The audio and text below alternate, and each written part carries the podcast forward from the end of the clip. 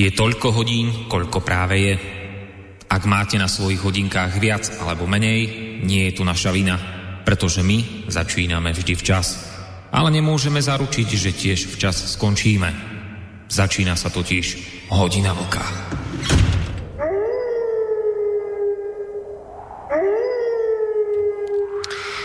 Dobrý večer, vážení poslucháči. Máme tu záver pracovného týždňa 16. novembra.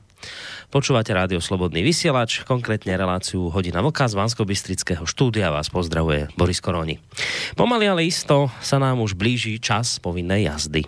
Povinnej jazdy v podobe kadejakých konferencií, mediálnych vystúpení, diskusných fór, rôznych notoricky známych tvári, ktoré vždy, takto raz v roku, e, v tento uzimený jesený čas vyťahneme na svetlo sveta na povrch, aby nám zase títo ľudia porozprávali niečo o minulosti, o tom, aké to bolo zlé a ťažké. A ako po tomto 40-ročnom období temna svitlo svetielko na konci tunela. Pomaly, ale isto sa nám blížia kadejaké pietné akcie, dokonca už aj demonstrácie, blížia sa vystúpenia s patetickými prejavami politikov, blížia sa koncerty, blížia sa návštevy významných osobností. To všetko, vážení poslucháči, je už za dverami. Blížia sa časy, kedy budeme viac ako kedykoľvek inokedy v roku skloňovať v najrôznejších pádoch slovko sloboda. Blíži sa totiž, ako už ste mnohí cítite a vidíte a vnímate a tušíte, Blíži sa totiž výročie novembrových udalostí roku 1989. Už zajtra si budeme pripomínať 29. krát pohnuté časy 17. novembra, keď sa e, študentskými demo, demonstráciami začala tzv. nežná revolúcia, teda zvrhnutie komunistického alebo socialistického režimu, ktorý v Československu vládol dlhé 4 desiatky rokov. Bolo to práve v novembri roku 1989, keď príslušníci verejnej bezpečnosti na Národnej triede v Prahe zbili študentov demonstrujúcich za základné ľudské práva. No a práve táto nepríjemná záležitosť a aj niektoré, ktoré predchádzali, spustila potom vlastne ďalšie a ďalšie udalosti na podporu študentov a na vyjadrenie odporu voči socialistickému zriadeniu. Postupne nadobúdali väčší a väčší rozmach, až napokon, ako som už spomínal, vyústili do pádu socialistického režimu. Toto je všeobecne známa vec. Takto sme sa to učili v školách, hoci teda postupom rokov, ako sa mnohé veci odtajňujú, tak zistujeme, že možno to s tou spontánnosťou, e, spontánnosťou protestov zase nebolo až tak celkom, ako sme sa o tom učili v ponovembrových učebniciach, ale to je na inú debatu. Kon, konec koncov podľa mňa sa k tomu čo skoro aj v tejto relácii dnes dostaneme. No, čo treba povedať v úvode je to, že dnes je to už ale tak, či tak všetko minulosť. Je tomu takmer 30 rokov od týchto udalostí. 30 rokov spomienok raz v roku tradične uzatvárame túto udalosť spred 30 rokov konštato- konštatovaním, tak, tak sa to nesie v tých našich veľkých médiách. Tie naše politické a spoločenské elity to vždy tak vlastne uzavrú, že vlastne ten rok 1989 nám priniesol národom v Československu, ako aj miliónom ďalších ľudí v strednej a východnej Európe, že nám ten rok 89 priniesol slobodu, že nám prenies, priniesol demokraciu, že nám priniesol obnovenie ľudských práv, že nám priniesol vieru, vieru v lepší a spravodlivejší svet. Mohol by som sa teraz, vážení poslucháči, uberať tou cestou, že by som vám v úvode dnešnej relácie v podstate slávnostnej relácie Hodina Vlka, že by som vám teraz v tejto chvíli pustil nejaké e, dobové vyjadrenia nejakého komunistu, najlepšie povedzme Miloša Jakeša, na ktorých by ste sa celkom dobre pozabávali, lebo vlastne už v dnešných časoch tie jeho vtedajšie vyjadrenia a aj vyjadrenia iných komunistických kádrov by už dnes to už tak znie ako pesť na oko, už je to také smiešne, takže by sme sa na tom trošku zasmiali, pobavili No a potom by som to zaklincoval nejakým tým aktuálnym demokratickým politikom najlepšie, ktorý by nám teda oznámil niečo v tom zmysle, že no, vidíte, dobre, že toto celé komunistické šialenstvo je za nami, tešte sa z dnešnej liberálnej demokracie, lebo nikdy vám nebolo lepšie, ako vám je dnes. Sme v euroatlantických štruktúrach, v bezpečnom prístave, v ktorom sa môžeme v pokoji rozvíjať a vyvíjať. Tak si to vážme. Takto by sa to samozrejme dalo celé poňať. A takto to podľa mňa aj pojmu alebo uzavrú mnohé hlavnoprúdové médiá. Ak to tak oni urobia, nech. Ale prečo by sme to po nich mali opakovať všakže? Zvlášť, ak to možno možno, neviem, možno po tých takmer 30 rokoch až také rúžové, ako by sa zdalo, nie je. Nebudem vás teraz zaťažovať vlastnými názormi na súčasnú dobu, konec koncov mám tu hosti, ktorí o tom budú hovoriť, ale takto v úvode ja radšej nechám prehovoriť iných. Tých, ktorých som v minulosti osobne stretol, osobne som sa s nimi zhováral, nejaké tie myšlenky som ich zaznamenal. Sú to ľudia, ktorých nemožno podľa mňa naozaj obviniť z toho, že by snáď nejakým spôsobom prechovávali sympatie či dokonca náklonosť k socializmu. Všetko sú to ľudia, ktorí majú na toto obdobie našej minulosti naozaj zlé spomienky. Významne ich nejakým spôsobom toto obdobie poškodilo. Ale na druhej strane títo ľudia neostali slepí ani k tomu, čo sa dnes deje. A to je podľa mňa už celkom vzácna schopnosť. No, tak začneme prvým. Môže snad niekto pochybovať alebo obviniť katolického kňaza, ktorý už nežije, katolického kňaza Antona Serholca z toho, že by za svojho života fandil komunistom? Tohto človeka, ktorý po chytení pri úteku cez hranice strávil nie, neviem koľko, desiatky rokov v, v podzemí Jachimovských uránových baní. Môže byť snáď tento bývalý predseda politických väzňov obhajcom bývalého režimu? No vidíte, a napriek tomu, napriek tomu mi práve tento pán svojho času sa posťažoval na to, že, že to tak nejako začína cítiť, že sa nám sem pomaly vkrádajú niektoré také veci, ktoré mal pocit, že už raz a navždy boli porazené. Hovoril napríklad o cenzúre. E, dôkazom toho, že je tu na skrytá cenzúra je to, že nepustia k mikrofónu ľudí, ktorí, o ktorých vedia, že majú iný názor. Iný názor v akékoľvek rovine, v teologickej, v kultúrnej, filozofickej, pedagogickej, ekonomickej. Aj šport môže byť iba pekný iba vtedy, keď máme proti sebe dobrého protihráča. Ak my máme monopol na hru a hmm. postavíme proti sebe mužstvo z Kocúrkova, tak naše víťazstvo je smiešné. Ale ak si tak spomínam, v tej dobe, keď som sa s ním stretol a keď sme sa o týchto veciach rozprávali, tak uh, jeho netrápil len nejaký ten silnejúci odpor politických, ale aj církevných elít či rôznych mediálnych elít voči inému názoru. Rovnako kriticky sa pozeral aj na súčasnú zlú sociálnu situáciu, ktorá prišla po 89. Netlačí ich nezamestnanosť. Netlačia ich zbohatlíci, ktorí nakradli obrovský kapitál bezpracne, len špekuláciou a vôbec to ignorujú. To sú zlodeji v našej, v našej obci. Dokonca zlo, veľký, najväčší zlodej, čo ja viem, nám zaslepili oči. Nakradli milióny korún ešte kedysi a v dome urobili okno a dali si tam svoje meno napísať z veľkého, obrovského lupu, ktoré ukradli. A na Slovensku sú 10 tisíce, 100 tisíce nezamestnaných a my im nevieme dať ani prácu, aby vytvárali hodnoty. A títo mladí ľudia, vaša generácia mladých ľudí utekajú do Európy. Najprv to bolo posledných 10 rokov, to bolo zaujímavé. Dneska o nás už v Európe tiež nikto nestojí. Jasná vec, že tí, čo sa zmocnili moci, kapitálu a peňazí, sa neradi vzdávajú. Väčšinou sa to dialo doteraz revolúciami. Ale komunisti mali všetky moci koncentrované do jedného centra a padli bez boja. Tak to bol, vážení poslucháči, katolický kňaz Anton Srholec.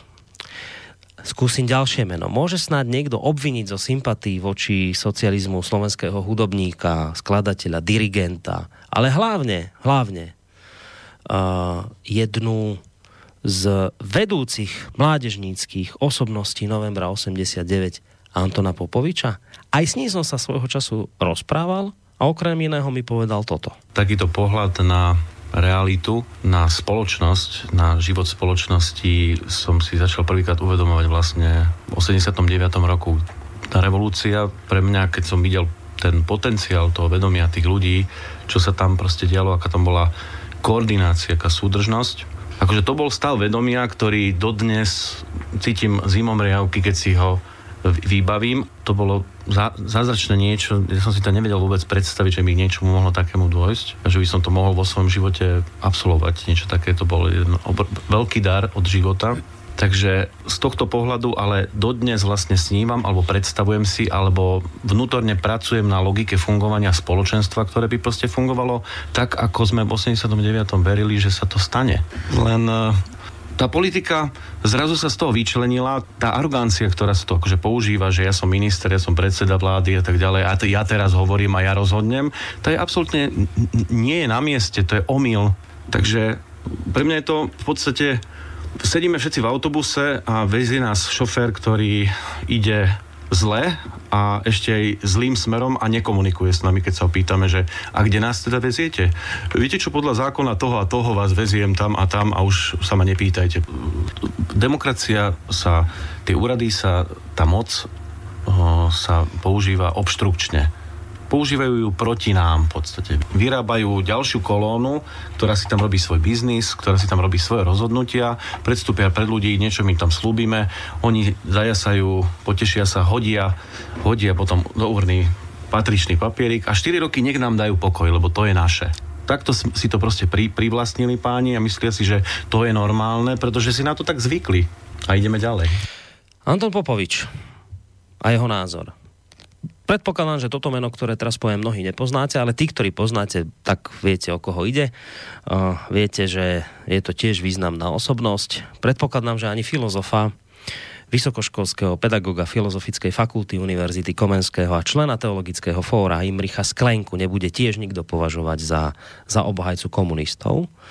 A napriek tomu všetkému aj on napokon v rozhovore, ktorý som s ním svojho času viedol, priznal, že po tom 89 došlo proste uh, došlo proste k istému sklámaniu. Za západu prišla aj demokracia, nielen ten úpadok. S demokraciou samozrejme prišla väčšia miera slobody a tým aj isté riziká. Kresťanstvo vie, že sloboda korení v tej vnútornej slobode. Kto nie je vnútorne slobodný, ten nie je slobodný ani keď má tie vonkajšie slobody. Ale na druhej strane nemôžeme povedať, povedzme, človekovi, ktorý nevie nasýtiť svoje dieťa, pretože robí, koľko vládze, ale má tak malý príjem, že nevie postaviť na nohy rodinu, nemôžeme mu povedať, stačí ti vnútorná sloboda. Takže okrem tých vnútorných slobod, demokracia zdôrazňuje tie spoločenské slobody, ekonomické slobody. My, kresťania, sme boli vždy známi tým, že sme boli milosrdní, že pred kostolom stáli žobráci a my sme im nejaké tie drobné hodili. Ale socialisti povedali, že obráci nebudú. Ja teraz tým nechcem obhajovať socializmus, ale oni hovorili, že ten problém treba riešiť systémovo, štruktúrálne, aby žobráci neboli. A je pravda, že za socializmu bezdomovci napríklad neboli. No a nemôžeme dnes e, jednoducho zažmúriť oko my, že máme slobodu, majú tí bezdomovci slobodu? Vnútornú môžu mať, ale za to tí bezdomovci cítia určite v duši horkosť, žiaľ, krivdu, nespravodlivosť a to tiež musí byť možné vykričať. No a v tomto svojom úvode pridám ešte jeden posledný, posledný názor politológa, vysokoškolského pedagóga, možno ľavicového razenia, ale nie komunistu, Eduarda Chmelára. Aj s ním som sa viackrát v minulosti zhováral a teraz vám pustím jeho krátke vyjadrenie a to bolo z obdobia, keď bola na Slovensku v plnom prúde kauza Gorila. Ešte si mnohí na ňu spomínate, netreba o tom hovoriť viacej. Ja len poviem toľko, že tento na, rozhovor som s ním nahrával v čase, keď vlastne kauza Gorila naplno odhalila v plnej svojej náhote moc finančných skupín po 89. na našu politiku. Túto kauzu považujem za najvážnejšiu kauzu od roku 1989 za absolútne najzávažnejší problém, ktorý nás stavia všetkých pred otázku Eh, legitimity tohto politického systému. Viete, všetci sme to tušili, všetci o tom hovoríme, minimálne ja od jesene minulého roku, keď som upozorňoval na moc finančných skupín. Ale v momente, ako máme dôkazy čierne na bielom pre takéto konanie, sa musíme pýtať, aká je legitimita budúcich volieb. Viete, za takýchto okolností sa musíme spýtať, či volíme naozaj našich zástupcov alebo skorumpované bábky a aký vôbec majú zmysel voľby v takomto systéme. Viete, v spoločnosti vzrastá beznádej. Ja ju cítim na každom kroku, vidím ju na každom kroku, počúvam ľudí, ktorí mi píšu, že nič sa nezmení, nič sa s týmto stavom nedá robiť. Podľa môjho názoru naozaj toto je tak vážna vec, že už sa nedá mlčať. Ak sa nevyšetria tieto okolnosti, čo teda by som povedal, je pravdepodobnosť hraničiaca s uh, istotou, tak si treba uvedomiť, že nadchádzajúce parlamentné voľby nemajú zmysel. Ja tu nevyzývam na neúčasť, ale treba si povedať, že tak, ako len pasívna neúčasť nič nezmení, ani, ani účasť ľudí na voľbách za týchto okolností nič nezmení. Kauza Gorila, moc finančných skupín, o ktorých som tu hovoril od jesene tohto roku, poukazuje na jedno jediné. Je úplne jedno, koho volíte, pretože tie skutočné rozhodovacie páky, tá moc je v rukách nevolených skupín. No, takže je to, vážení poslucháči, asi takto. Aj toto, čo ste teraz počuli, aj toto je súčasná tvár Slovenska, ale vôbec, keby len Slovenska, celkovo tvár nášho postsocialistického, minimálne stredoeurópskeho priestoru. Uh, ako som už spomínal, ja viem, že v médiách toho veľkého hlavného razenia budete e, prevažne počúvať v súvislosti s novembrom 89 niečo asi iné. Zrejme budú prevládať samé pozitívne informácie. Ale uh, a, a tie sú samozrejme nespochybniteľné. Vy ste nám v 89. aj mnohé dobré prišlo, však o tom sa porozprávame. Je tu kopec slobod, ktoré sme získali pred 89., ktoré tu neboli. Ale sú tu aj, aj problémy, o ktorých už čo to povedali v zostrihu moji niektorí bývalí hostia, ktorých som mával v rádiu ako, ako hosti v reláciách. A o, ktorého, o ktorých hovoria aj bežní ľudia. A preto je potrebné, možno aj práve v súvislosti s blížiacim sa výročím novembra 89, dať prednosť pred tým, aby sme sa rozprávali, ako to celé prebiehalo, kto kde stál, kto akú funkciu zastával a ako to celé vyzeralo, tak možno by nebolo od veci skúsiť si položiť inú otázku a otázku v zmysle, kam sme sa vlastne my za tých takmer 30 rokov mm, tej slobody vlastne dopracovali. Kam sme sa dostali, či je to to, čo sme očakávali, či je to to, čo sme si vyštrngali, alebo je to naopak obrovské sklamanie. Tak čo to už naznačili samozrejme tie úvodné, úvodné e, slova mojich hostí, ale tie sú ničím oproti toho, čo tu zaznie e, z úst hostí, ktorých tu bude mať samozrejme naživo. Uh, tá dnešná relácia bude, e, bude jednak trošku slávnostná, tým, že už zajtra si vlastne pripomíname spomínané 29. výročie, ale zároveň je tak trochu výnimočná aj tým, že my tu vlastne dnes večer budeme mať hostia, vážení poslucháči. V tejto relácii sa to nestáva často, nie je to úplne, že novinka, mali sme tu už zo parázy hosti, ale stáva sa to skôr tak výnimočne. Tak dnes tu budeme mať hostia, ktorý Iste sa neurazí, keď teraz na úvod privítam najskôr domáceho pána, môjho tradičného spolu diskutéra a parťáka v tejto relácii. ktorým samozrejme nikto, nik, nie je nikto iný ako zakladateľ a prevádzkovateľ internetového portálu KOSA, ktorého vy, vážení poslucháči, poznáte pod pseudonymom Vlk. Takže Vlčko, príjemný, slávnostný večer ti prajem do Plzne. Dobrý večer tobě, Borísku, dobrý večer samozřejmě našemu hostovi. E, já budu držet s tebou basu a zatím neřeknu, kdo to, by, kdo to je, ale měl si přivítat prvního hosta. Mně by to vůbec nevadilo.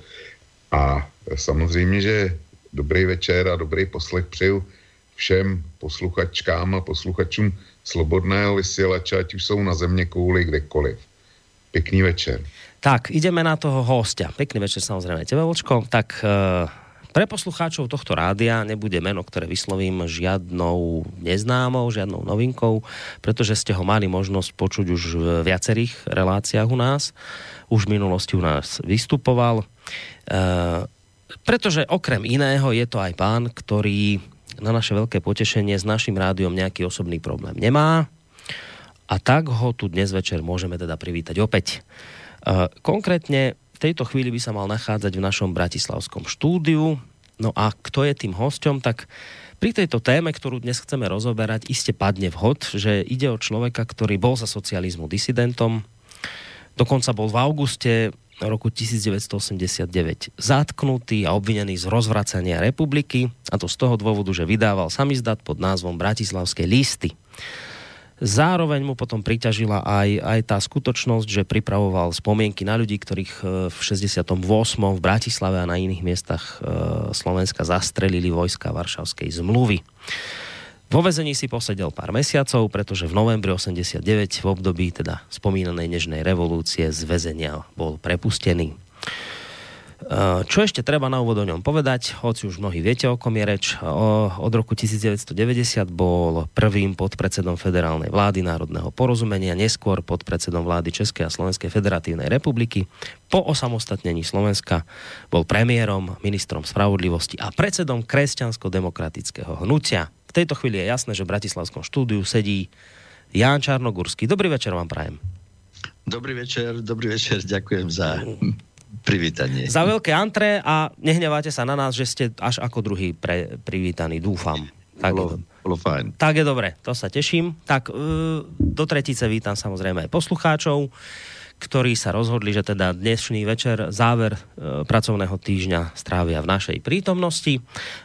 Viete, že táto relácia je kontaktná, to znamená, že v prípade, že budete cítiť potrebu sa opýtať niečo, či už nášho dnešného hostia, alebo vočka, alebo kohokoľvek, tak, tak môžete urobiť e, na maili studiozavinačslobodnyvysielac.sk môžete nám aj zatelefonovať na číslo 048 381 0101 alebo písať cez našu internetovú stránku, keď si kliknete na zelené tlačítko otázka do štúdia. Netrváme na tom, že to musia byť len otázky, môže to byť samozrejme aj nejaký váš názor, ktorý budete chcieť k tejto téme vyjadriť. Ja som už naznačil, že dnes by sme, asi, asi by to bolo ideálne, keby sme sa uberali tou líniou, ale nakoniec uvidíme, kde nás ten rozhovor zavedie, ale zhruba si držať nejak tú líniu, že, že čo tu teda po tých 29 rokoch máme.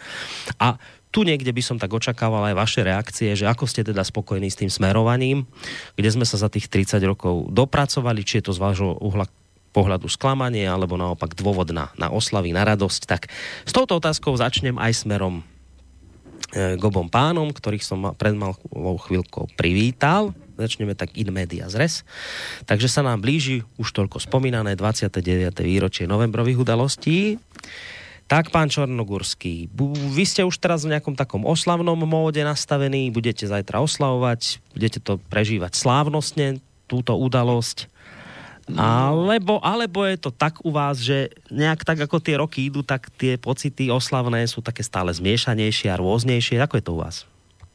E, budem slávnostne, pretože jedna moja vnúčka má narodeniny a jeden vnúk, e, je, vnúčka má dnes a vnúk má pozajtra, čiže budem oslavovať. Dobre, a dobre, tak to teda gratulujeme samozrejme e, vnúčencom, ale pokiaľ by nie vnúčence nejaké tie výročia nemali, a bolo by to čiste len o novembri 89, tak by ste si tento oslavný mod zachovali tiež? Teda oslavil by som ho e, sedením možno pri nejakej vážnej hudbe a rozmýšľaním a spomínaním, e, čo nakoľko bol november nevyhnutný a čo sa slubovalo a povedzme, že čo sa plnilo a kde sme dnes a čo nás čaká. Uh-huh.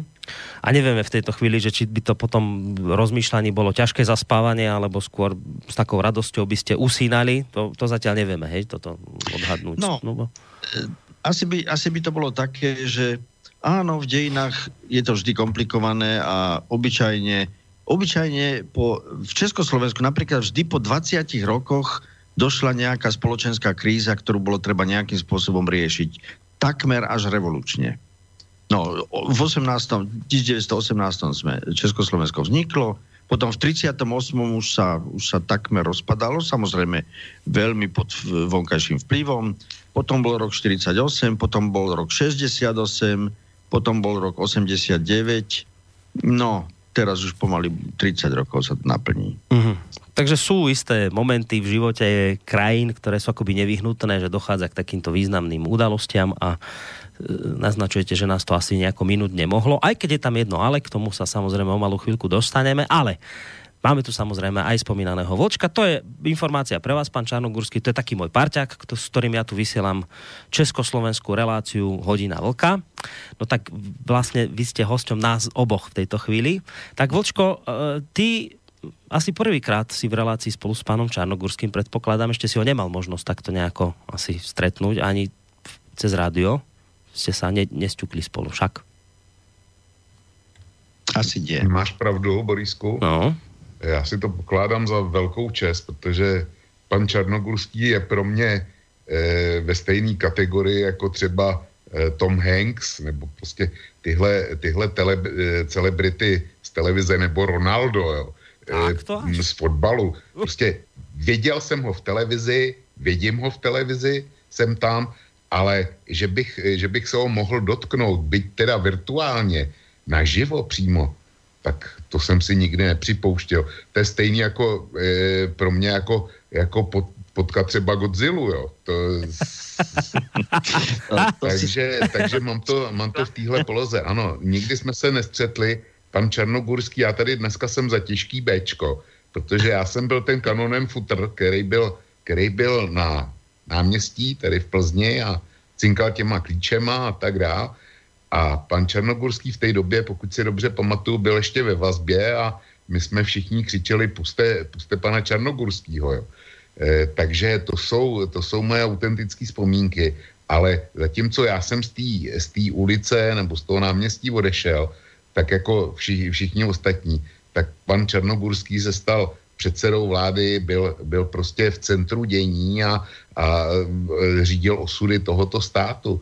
Čili Eh, on je ten, který, který dělal věci, který, který jima hejbal. Já jsem akorát zvonil a Uh, Inak aj, aj teraz akorát zvoníš, si si všimol, tam za, za tebou sa rozvonili hodiny, no, máme, aby to nebol nejaký, vieš, signál, že znova treba zazvoniť, jak tedy no. na tých námestiach. Trefil jsi to dobře. Bylo by třeba jít zase na náměstí a zase, zase jim odzvonit. No tak u nás na námestiach sú, stejný, no. u nás na námestiach práve dnes sú slušní ľudia, aj keď tam nevieme, či by sme zrovna chceli v tejto chvíli stať. Ale vočko, ešte aj na teba tá istá otázka. Takže zajtra oslavný mód, alebo také zmiešané pocity? Ako to bude u teba? E, bu- bývalého štrngajúceho.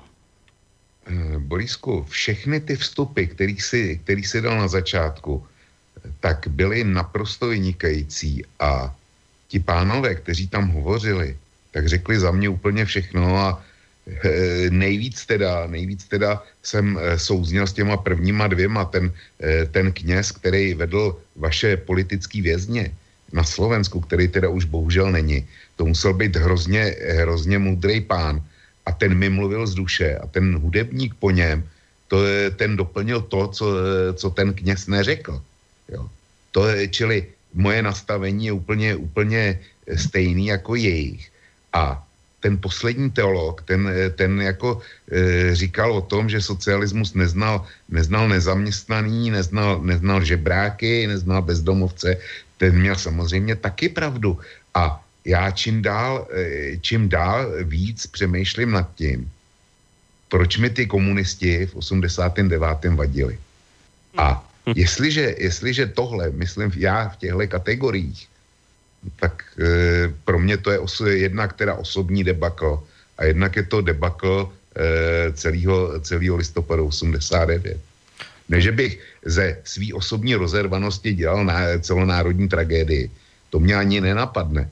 Ale e, asi došlo k totálnímu rozvalu těch hodnot, e, pro který já jsem tam nekráčel. Dnes by si si to teda, da, znamená to vo výsledku, toto všetko, čo si povedal, že dnes, keby sa dalo naštartovať stroj času, tak zrejme by si si to s tým štrnganím rozmyslel? Eh, Borisku, kdyby se dal nastartovat stroj času, já jsem, je to, já nevím, jestli to je rok nebo, nebo dva roky, tak jsem pro pana Černogulského na svém na svém blogu KOSA eh, jsem spustil anketu, kde eh, jsem se ptal eh, svých čtenářů a prosil jsem je, aby hlasovali jenom ti, kteří, eh, kterým bylo 17. listopadu, listopadu 89 18 eh, let a, a víc, ne ty, který, který tenkrát nebyli, nebyli ještě, ještě plnoletí. A chtěl jsem, chtěl jsem, aby hlasovali o, jedno, o jednoduchý otázce. Kdybyste dneska mohli, vrátili byste e, systém do toho, co jsme tady měli před listopadem, anebo, e, nebo se znalostí toho, co tu je, byste pokračovali v tom, co tu máme dneska. A tenkrát těsná většina čtenářů už řekla, že by to vrátila před listopad. No, pán Čarnogurský, tak keď toto počúvate od pamätníka, od človeka, ktorý je ešte aj starší dokonca trochu od vás, keď dokonca vás, keď sa spýtam, a čakal by som teda, že to bude tak jednoznačne jasné, zajtra oslavný mód, ideme do ulic, ideme oslavovať nakoniec, toto sme chceli nakoniec, veď vy ste, ako tu aj zaznelo, vy ste v čase, keď sa to akoby všetko vlastne rúcalo, tak ste boli vo vezení zavretí z tých dôvodov, ktoré som pomenoval.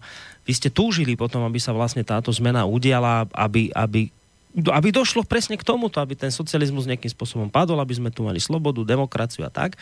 A teraz počúvame, počúvate aj vy vlastne od môjho kolegu v rádiu, že jednoducho no nie, nie je z toho nejaký nadšený, vychádza nám z toho niečo také, že sami aj jeho čitatelia na jeho portáli mu potvrdzujú, že dnes musia žiaľ konštatovať po 30 rokoch, že by to radšej teda vrátili späť. A ako sa vám toto počúva? Nie je vám ľúto, keď toto vlastne počujete nakoniec? Ne, ne, necítite taký, takú nejakú ľútosť z toho všetkého, že dočerta, však takto sme to nechceli? No, právnici sú zvyknutí tak uvažovať skôr chladne a bez nejakých veľkých emócií. A e, nestotožňujem sa s tým, že radšej, keby sa to vrátilo. Pretože poprvé, no tie stať síce ľudí, ktorí vtedy prichádzali na námestia vo všetkých mestách takmer republiky, no tak e, tí neprišli len tak, pretože áno, oni mali, boli nespokojní s vtedajšími pomermi a chceli, chceli nové pomery pri, áno, pripúšťam, že nie tie, ktoré sú teraz, ale, ale chceli zmenu a z toho hľadiska tá zmena bola potrebná. Predsa e, socializmus taký, alebo približne taký, aký bol tu na Československu, povedzme v 89. a predtým, tak nie je nikde vo svete azda s výnimkou Severnej Koreji, alebo neviem, možno na Kube ešte, alebo ako je to. Ale v, v celej Európe sa to zmenilo v Rusku, v Rusku sa to zmenilo, však v, v Rusko je teraz kapitalistickejšou krajinou, ako, ako sme my, povedzme.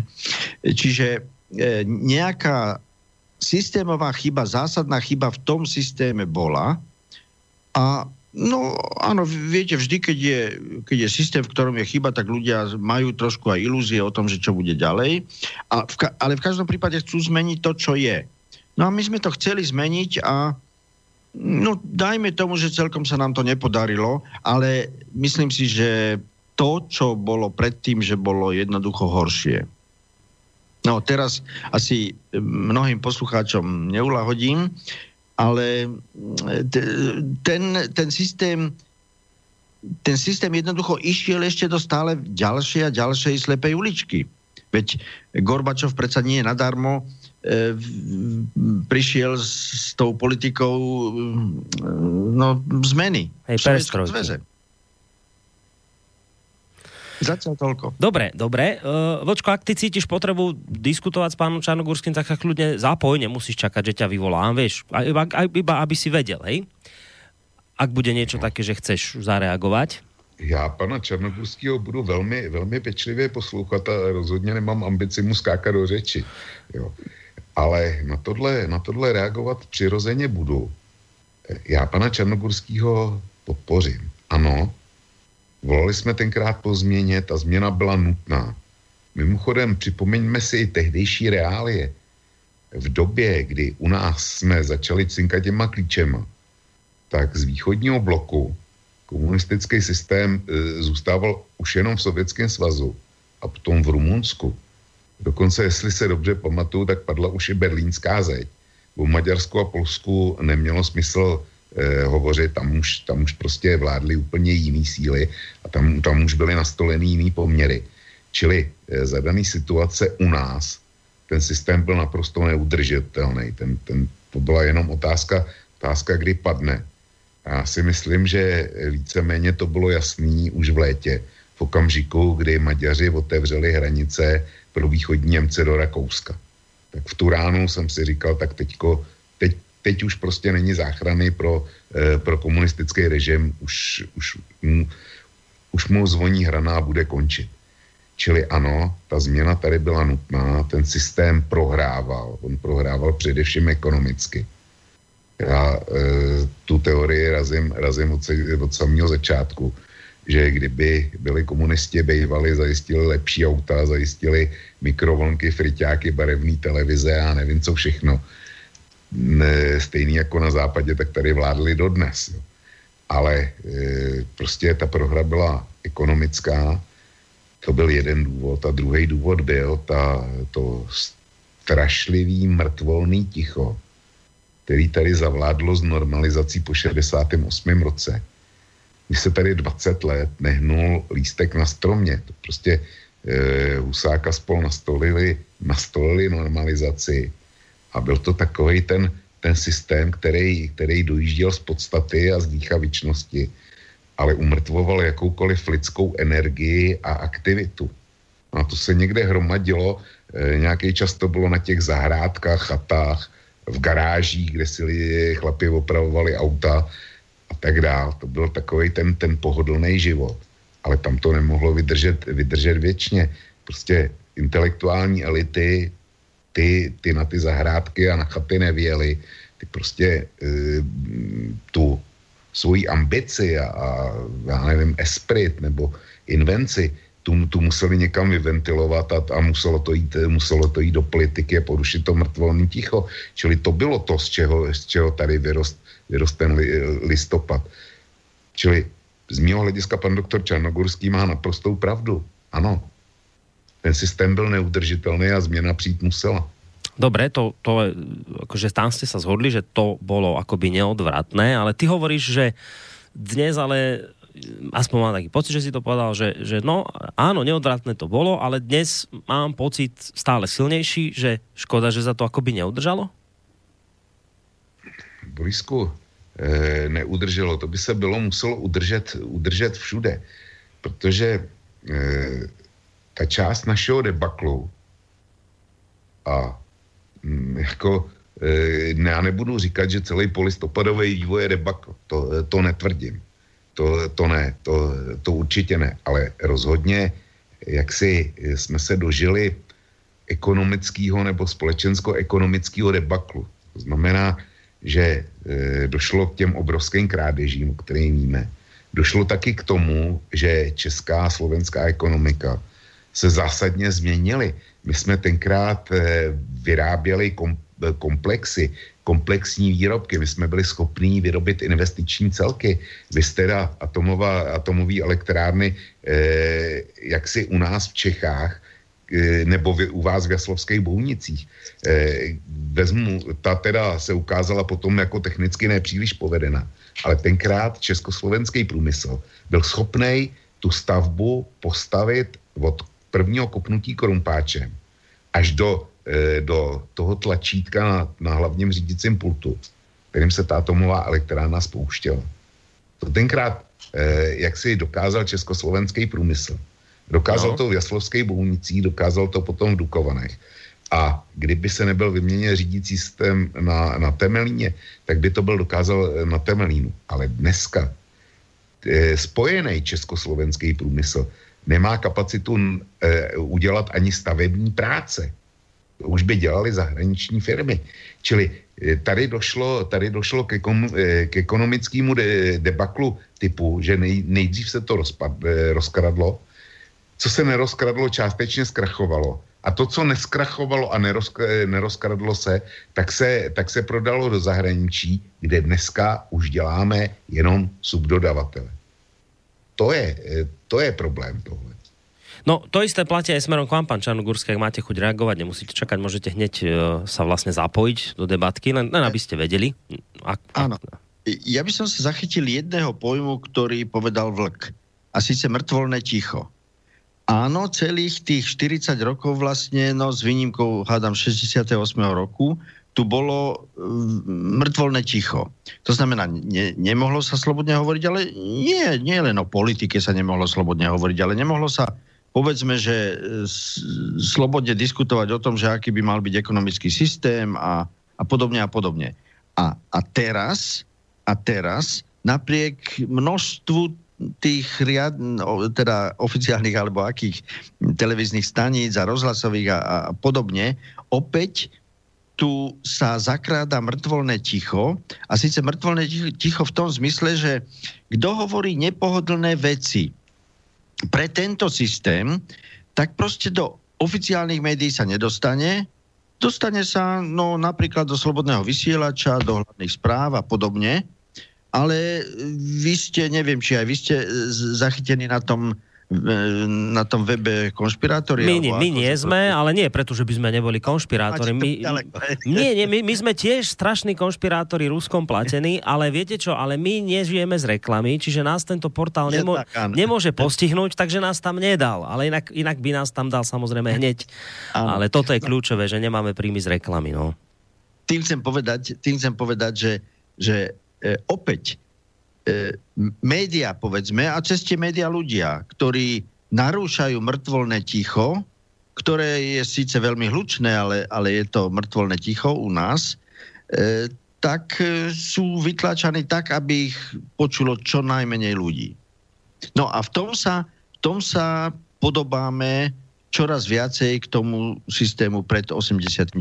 rokom. No ja to trošku, trošku preruším, lebo ono nám tu samozrejme naskakujú maily, čo ma teší, že ja budem rád, keď sa čo najviac poslucháčov zapojí. Tak skúsime hneď prvé, prv, daj, dáme si prvý telefonát, lebo ak toho bude viacej, tak aby sa viacej e, poslucháčov samozrejme prestriedalo. Tak skúsime telefonát číslo 1. Dobrý večer.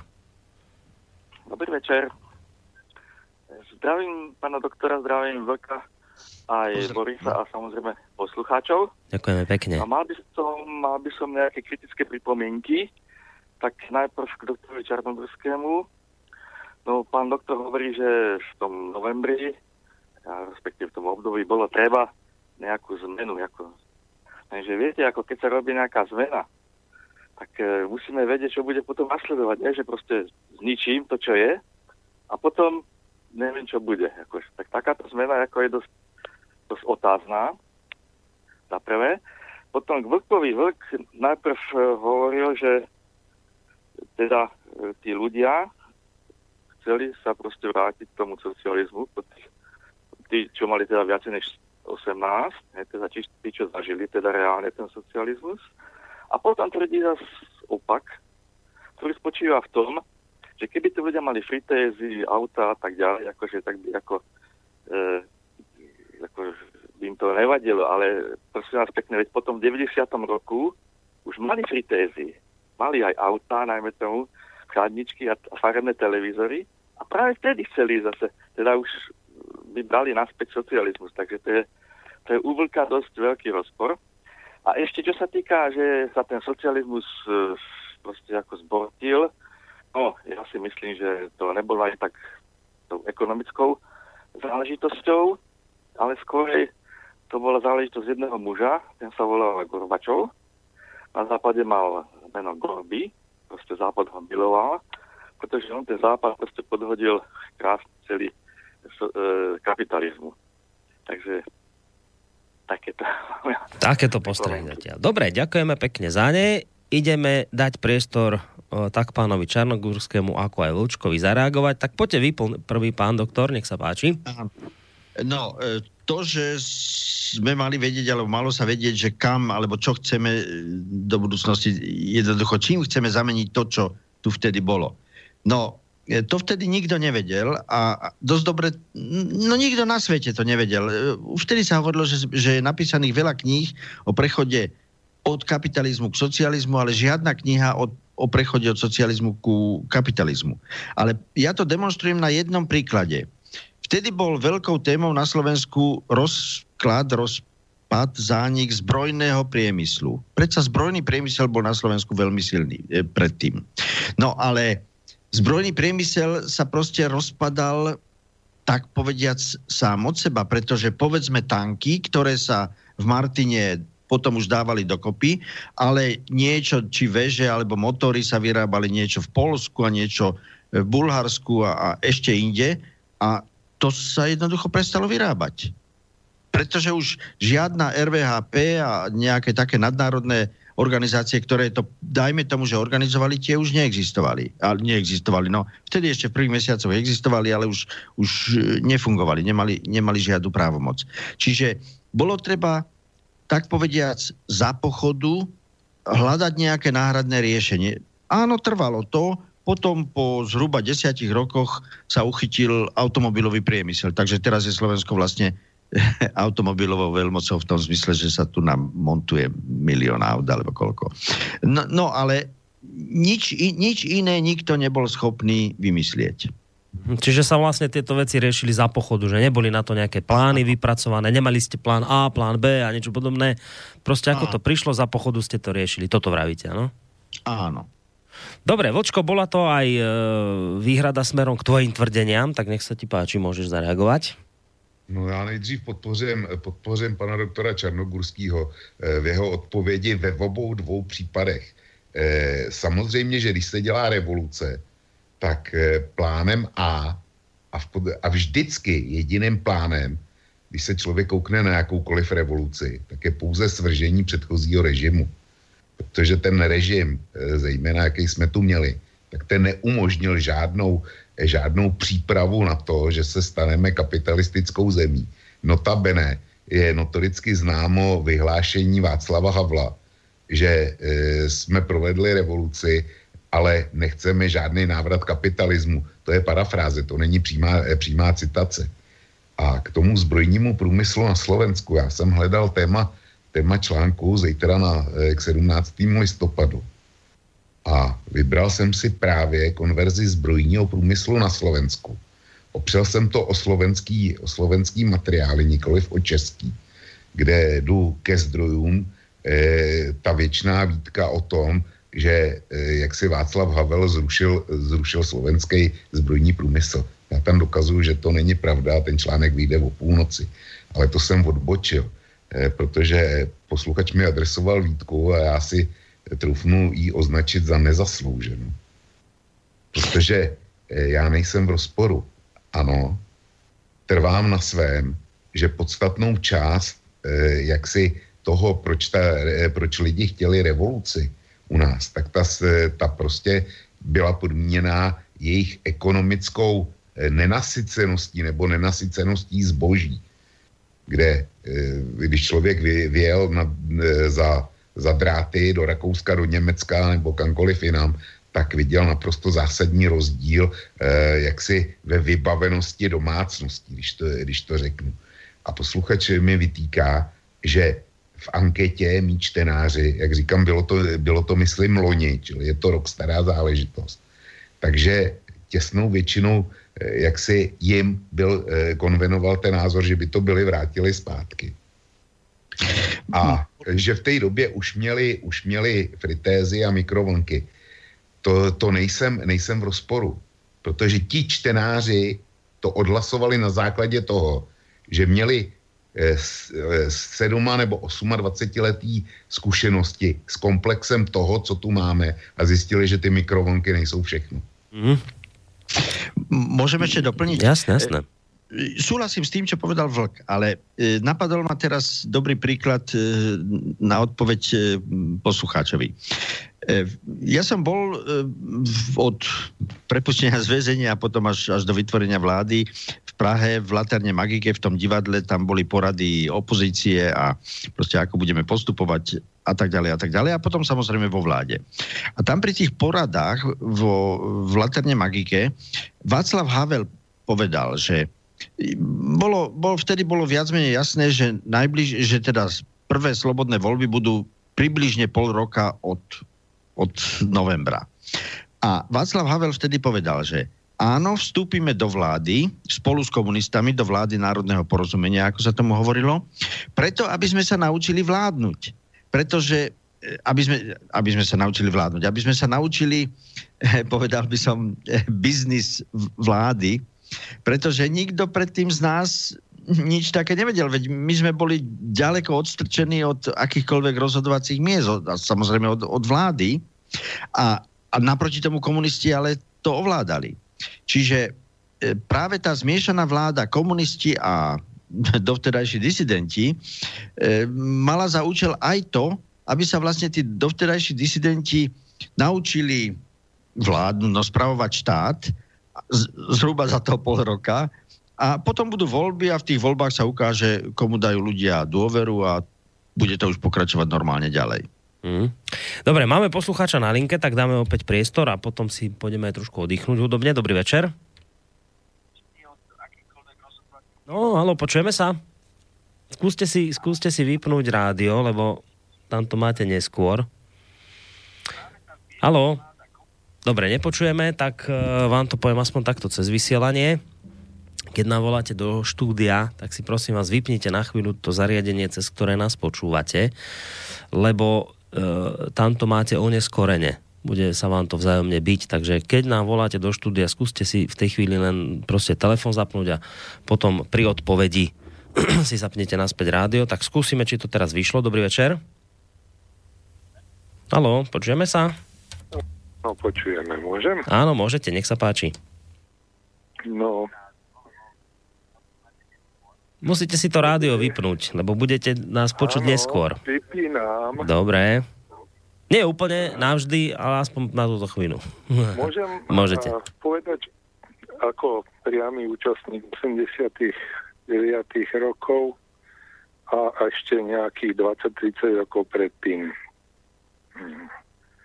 Nebol to ekonomický problém. My sme ako krajina, Československo, sa pohybovali medzi prvými 20 najvyspejšími krajinami na svete. Dneska to nedosahujeme ani v Európe. Prvá vec. Druhá vec. Ten tovar, ktorý tu bol, ten ľuďom nechýbal im chýbala schopnosť alebo možnosť zasahovať do vývoja udalostí v spoločnosti. A to neumožnil ani tento tzv. revolučný prevrat, čo bola iba, iba majetková prevratová udalosť, žiadna revolúcia. Najlepšie to vystihuje Eh, jeden taký známy vtip o našich troch prezidentoch. Zápotocký ide služobným autom a pokazí sa. Vyhrnie si rukávy a opraví ho. Novotný tiež ide a pokazí sa, vystúpi a začne tlačiť to auto. A Husák ten posledný náš prezident, vystúpi, nevystúpi.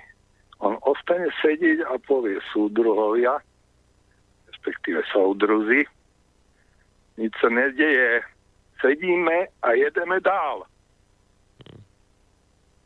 Tak to skončilo so socializmom, že socializmus vlastne rezignoval na socializmus, teda tá vládnúca vrstva, oni pochopili alebo priznali si, ale nepovedali to nahlas, že, že oni nevedia, čo ďalej. Že nevedia, čo vlastne majú robiť, čo ten socializmus je.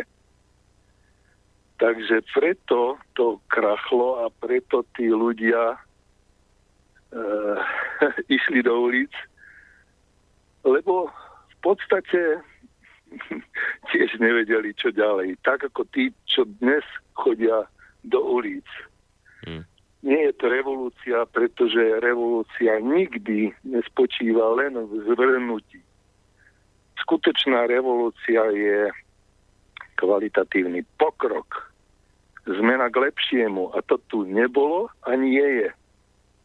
To by samozrejme s vami mnohí nesúhlasili teraz. Povedali by mnohí, že samozrejme, že je tu lepšie. Že máte také slobody. Áno, Nikdy ste sa tak nemali dobre.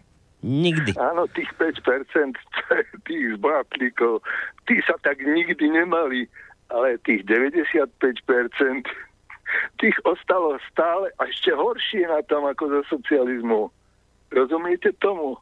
Čiže nie, že sa nič nezmenilo, zhoršilo sa to pre väčšinu. A ulica, alebo krik ulice už nič nezmení. Pretože táto moc tá je zvyknutá, tá je nastavená na ignorovanie ulice a robenie si svojich záujmov, realizovanie si svojich záujmov bez ohľadu na to, čo robí ulica. Naopak, oni tú ulicu zo zákulisia veľmi šikovne manipulujú a keď e, nikto nevedel vtedy, čo by malo prísť, tak ani dnes nikto nevie, čo by malo prísť. Ale vtedy bol jeden človek, ktorý hovoril, no ale my vieme, ako sa k tým ľuďom dostať, ako ich nájsť. A ten človek vystupuje aj vo vašom rádiu. Mali by ste, pán Korony, lepšie počúvať vo vlastnom vysielači všetky vaše programy. Lenže vy počúvate radšej nejakého anonymného pána Vlka, ktorý v podstate sám priznal, že nie je ani formálne kompetentný na tieto otázky odpovedať a nestačí sa teraz spať pánovi bývalému predsedovi vlády, vlády viete kam. To nestačí. Takže končím. Ďakujeme pekne napriek tomuto kritickému záveru, samozrejme naň máte plné právo. To, prečo dnes Vlk vystupuje, je to, že je tu jeho relácia, ktorú spolu s ním robím a túto tému sme si otvorili preto, lebo zajtra máme 17. november, takže to len ako z mojej strany. Uh, ďalšia vec, ja, je pravda, naozaj všetky programy rád ja nemôžem počúvať, lebo musím sa venovať aj rodine, aj ostatným veciam, takže to ani nie je možné všetko počúvať. Neviem, koho ste konkrétne mali na mysli, možno mi to ešte priblížite. Ale ja som sľuboval pesničku, ale ešte predtým samozrejme reakcia oboch pánov a potom si dáme hudobnú prestávku a potom pôjdeme zase ďalej aj na maily poslucháčov, lebo je tu toho dosť. Tak nech sa páči, môžete zareago- zareagovať obaja, neviem, ako si to rozhodíte medzi sebou, kto začne. No, ja nemám pripomienky. Dobre, nemáte. Vočko, ty chceš niečo? Borisku, nečeká, že na toho, na toho pána e, s jeho závěrem budu reagovat, že to nečekáš. No dobre, tak nemusíš, v poriadku, ako chceš. Uh, ja teda dám tú hudobnú prestávočku, lebo máme prvú hodinku za sebou. Uh, po nej budeme samozrejme pokračovať ďalej, ale pripomínam, ak budete mať otázku, studiozavináč.slobodnyvysielac.sk alebo 048 381 0101.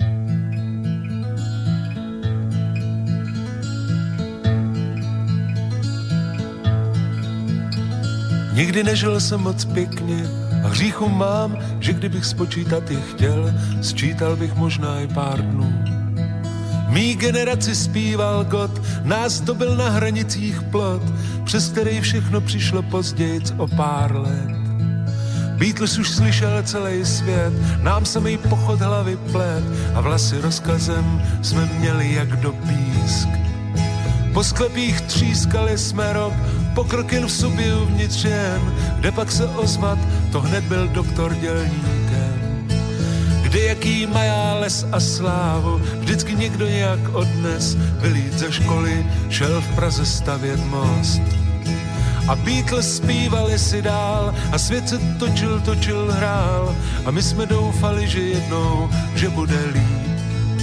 Teď je nám 40 a víc, konečně chtěli bychom říct něco v tom smyslu, že nám někdo hodně vzal že chceme vidět jeho tvář, razítka, kancelář a tak. Když už to není pravda, tak ať je to aspoň sranda. Nikdy nežil jsem moc pěkně, hříchu mám, že kdybych spočítat je chtěl, sčítal bych možná i pár dnů. Dokážu začínat snad znovu, jen kdybych záruky tu měl, že nějaký úředník mě neotočí svět. Aspoň mý děti, ať se mají, vždy to hned nemusí být ráj, tak něco mezi tím, pokoj, míra, klid. Pokoj, ať myslej si, co chtějí, mír, ať se nikdy nestřílej, klid v něm se milovat dá, pracovat a žít. Teď je nám 40 a víc, konečně chtěli bychom říct něco v tom smyslu, že nám někdo hodně vzal. Že chceme vidět jeho tvář, razítka, kancelář a tak. Když už to není pravda, tak ať je to aspoň lekrace. Nikdy nežil jsem moc pěkně, hříchu mám, že kdybych spočítat je chtěl, sčítal bych možná i pár ak posúvame sa do druhej hodinky našej relácie. Dnes inak e, som zabudol povedať, dnes dodržíme ten čas, my to zvykneme túto reláciu dostatočne niekedy natiahnuť, ale dnes aj tým, že máme hostia a aj teda Vlčko má ešte nejaké povinnosti potom zajtra, tak e, dnes dodržíme ten čas, že budeme vysielať naozaj len do 22. hodiny 30. minúty, takže nám vlastne ostáva teraz zhruba hodinka, ale to ešte dostatočne dlhý čas, aby ste sa samozrejme do našej dnešnej diskusie mohli zapojiť aj vy. A tento druhé kolo otvorím otázkou takou, ktorá, ktorá ešte som tie všetky maily nečítal, ale iste sa tam taká otázka bude nachádzať, lebo v súvislosti s novembrom 89, ja som to aj hovoril tam v úvode, že tým, ako sa rôzne archívy odtajňujú, tým, ako prechádzajú roky a už sa niečo dá povedať, čo sa predtým povedať nedalo, tak my tak ako by postupne zistujeme, že tak sa to tvrdí, hovorí, a tu ma zaujíma váš názor na to, pán Žánogurský a samozrejme aj, aj Vlka, uh, tak tvrdí, že no, že ale ono to vlastne nebolo to až celkom tak, že by to bolo také spontánne, že ulica vyšla a ľudia niečo robili, lebo že veď keby to ten režim nebol býval chcel, tak by bol proste zasiahol tak ako v 68. a bolo by hneď po akomkoľvek odpore ľudí. Skrátka, že režim by si s tým bol vedel dať rady tak, ako to už urobil pár desiatok rokov predtým. Čiže hovorí sa o tom, že celý ten 89., že to, to bolo proste reakcia na nejaké globálne zmeny, ktoré už nastávali a boli nezvratné. A v podstate, že to ani nebol nejaký spontánny odpor ulice, ale že to bolo v, v, vlastne komunistické divadlo, ktoré sami komunisti spískali a dokonca až tak, že ešte museli ľudí polievať vodou na uliciach, aby išli demonstrovať, aby to dali nejaké, nejakým spôsobom celé do pohybu. A tejto teórii má nahrávať aj potom fakt, že vlastne nakoniec, keď sa na to pozriete, tak rôzne tie nomenklatúrne kádre komunistické len pekne prezliekli kabáty a prešli uh, a dnes sú z nich demokrati. Čiže vlastne pre súdruhov sa nič veľké nezmenilo, oni pokračovali a pokračujú vo vládach ďalej. Nakoniec my sme tu mali bývalého komunistu uh, prezidenta a teraz máme prezidenta, ktorý sa tiež svojho času nejak tak neúspešne hrabal do tejto strany. Čiže, čiže nejaké veľké zmeny v ich životoch nenastali, tak, tak e, tu by ma zaujímalo, že čo vy na toto hovoríte, lebo to je, to je častá výhrada a s pribúdajúcimi rokmi táto výhrada akoby silne, a ja neviem, či získava na relevancii, tak čo vy na to hovoríte, keď niekto povie, že teda nebola to až tak spontánna vec ulic, ale skôr dopredu pripravené divadlo, kde ľudia e, boli skôr len také kulisy, ktoré sa použili. Ak môžem no, no, poďte, poďte. tomu hovoriť. E, takto, že odpor proti komunizmu bol dávny, povedzme, že rô, rôzne silný, ale keďže svetová komunistická sústava bola silná, tak, tak to vždy vedela potlačiť, keď to aj niekde vybuchlo. Či u nás v 68. alebo v Polsku, Maďarsku a tak, a tak ďalej. Ale e, proste tá, tá klamná podstata komunizmu, ktorá začala už v manifeste komunistickej strany v 1848, tá sa za, za tých niekoľko desaťročí praxe komunistickej už naplno vyjavila, takže jednoducho komunizmus padal v, no, tam, kde bol. Tam, kde bol. A naozaj, keď u nás 17. novembra, my sme už boli obkolesení vlastne nekomunistickými alebo len polokomunistickými štátmi. No, naozaj, Berlínsky múr padol, čiže východné Nemecko vlastne padlo a bola len, bolo len otázkou času, kedy sa zlúči so západným Nemeckom. V Polsku bola nekomunistická vláda, Maďar, Maďarsko púšťalo e, východných Nemcov do Rakúska a už boli taktiež stanovené voľby, ak nie presne, ale minimálne, že kedy to asi, asi bude. A v Sovjetskom zväze bola perestrojka. Čiže jedine v Československu bol ten strnulý komunizmus, e, ktorý, ktorý sa nemohol udržať. Kto bol schopný, kto bol ochotný vôbec vtedy brániť komunizmus. Tí ľudia, ktorí povedzme aj dneska hovoria, že no bolo to lepšie vtedy a radšej by som sa vrátil. Vlk povedal, že tesná väčšina eh, hlasovala za to, že vrátiť sa pred 89. rok. Ale kto, to, kto toto bol schopný povedať a dokonca podľa toho jednať, povedzme, koncom novembra 89. No dobre, čiže, čiže odpoveď je čo? Takže, takže, takže bola to spontánna vec ulic, alebo že to bol zákonitý historický dôsledok toho, že komunizmus bol, bol zlý systém, musel padnúť a forma, ako padol, ako padol no tak náhodou, viac menej náhodne sa prejavila tá, ktorá, ktorá to bola, no tie demonstrácie. Čiže vy nemáte ten pocit, že by to bolo, že áno, toto všetko platí, ale že nebolo to tak, že by to komunisti sami si pripravili, spiskali a ľudí využili ako kulisy v uliciach. A takto. Boli niektorí komunisti, ktorí o tom, ktorí prípadne dokonca až takýmto spôsobom e, uvažovali. Veď sa, spíše sa o tom, že, že vlastne ten akože mŕtvý študent v Prahe, že, že to TB ho Áno. tam mm, po, z, pustila tú správu a, a podobne a podobne. Ale no to boli malé skupinky v rámci komunistickej komunistickej strany, povedzme, a vôbec komunistického aparátu, ktorí videli, že už to padá a chceli to aspoň nejakým spôsobom či zachrániť, alebo, alebo aspoň seba zachrániť v rámci toho pádu. No ale ani to sa im nepodarilo, veď nakoniec proste celý systém padol a, a zmenilo sa to úplne. No úplne, však úplne áno, ale však vidíte, že ostali, no. ostali, ostali no, ďalej proste no, pri takže, moci, no tak... Takže mm, Jakeša nahradil Václav Havel, no. No, no však to, je, niekto by povedal, že zblata do kaluže. Vočko, poď aj ty k tomuto niečo povedať, ak teda cítiš potrebu, že ako to na teba vplýva takéto e, teórie, že teda, alebo tvrdenia, že, že to teda nebola až taká spontánna vec, ale že to bolo pripravené divadlo komunistickej strany. Já si to nemyslím. E, souhlasím s panem doktorem Čarnogurským, že byly, byly v komunistické straně některé skupinky a jednotlivci, kteří asi tímhle směrem mysleli, Například hodně se mluvilo o e, jistém, e, co to byl tenkrát, tajemník, e, tajemník nějakého toho sekretariátu Hegenbart. To byl takový protagonista tadyhle toho, e, toho proudu. Ale e, já už jsem to říkal, pan doktor e, Čarnogurský to taky říkal. 17. listopad proběhl v situaci, kdy se východní blok rozpadl.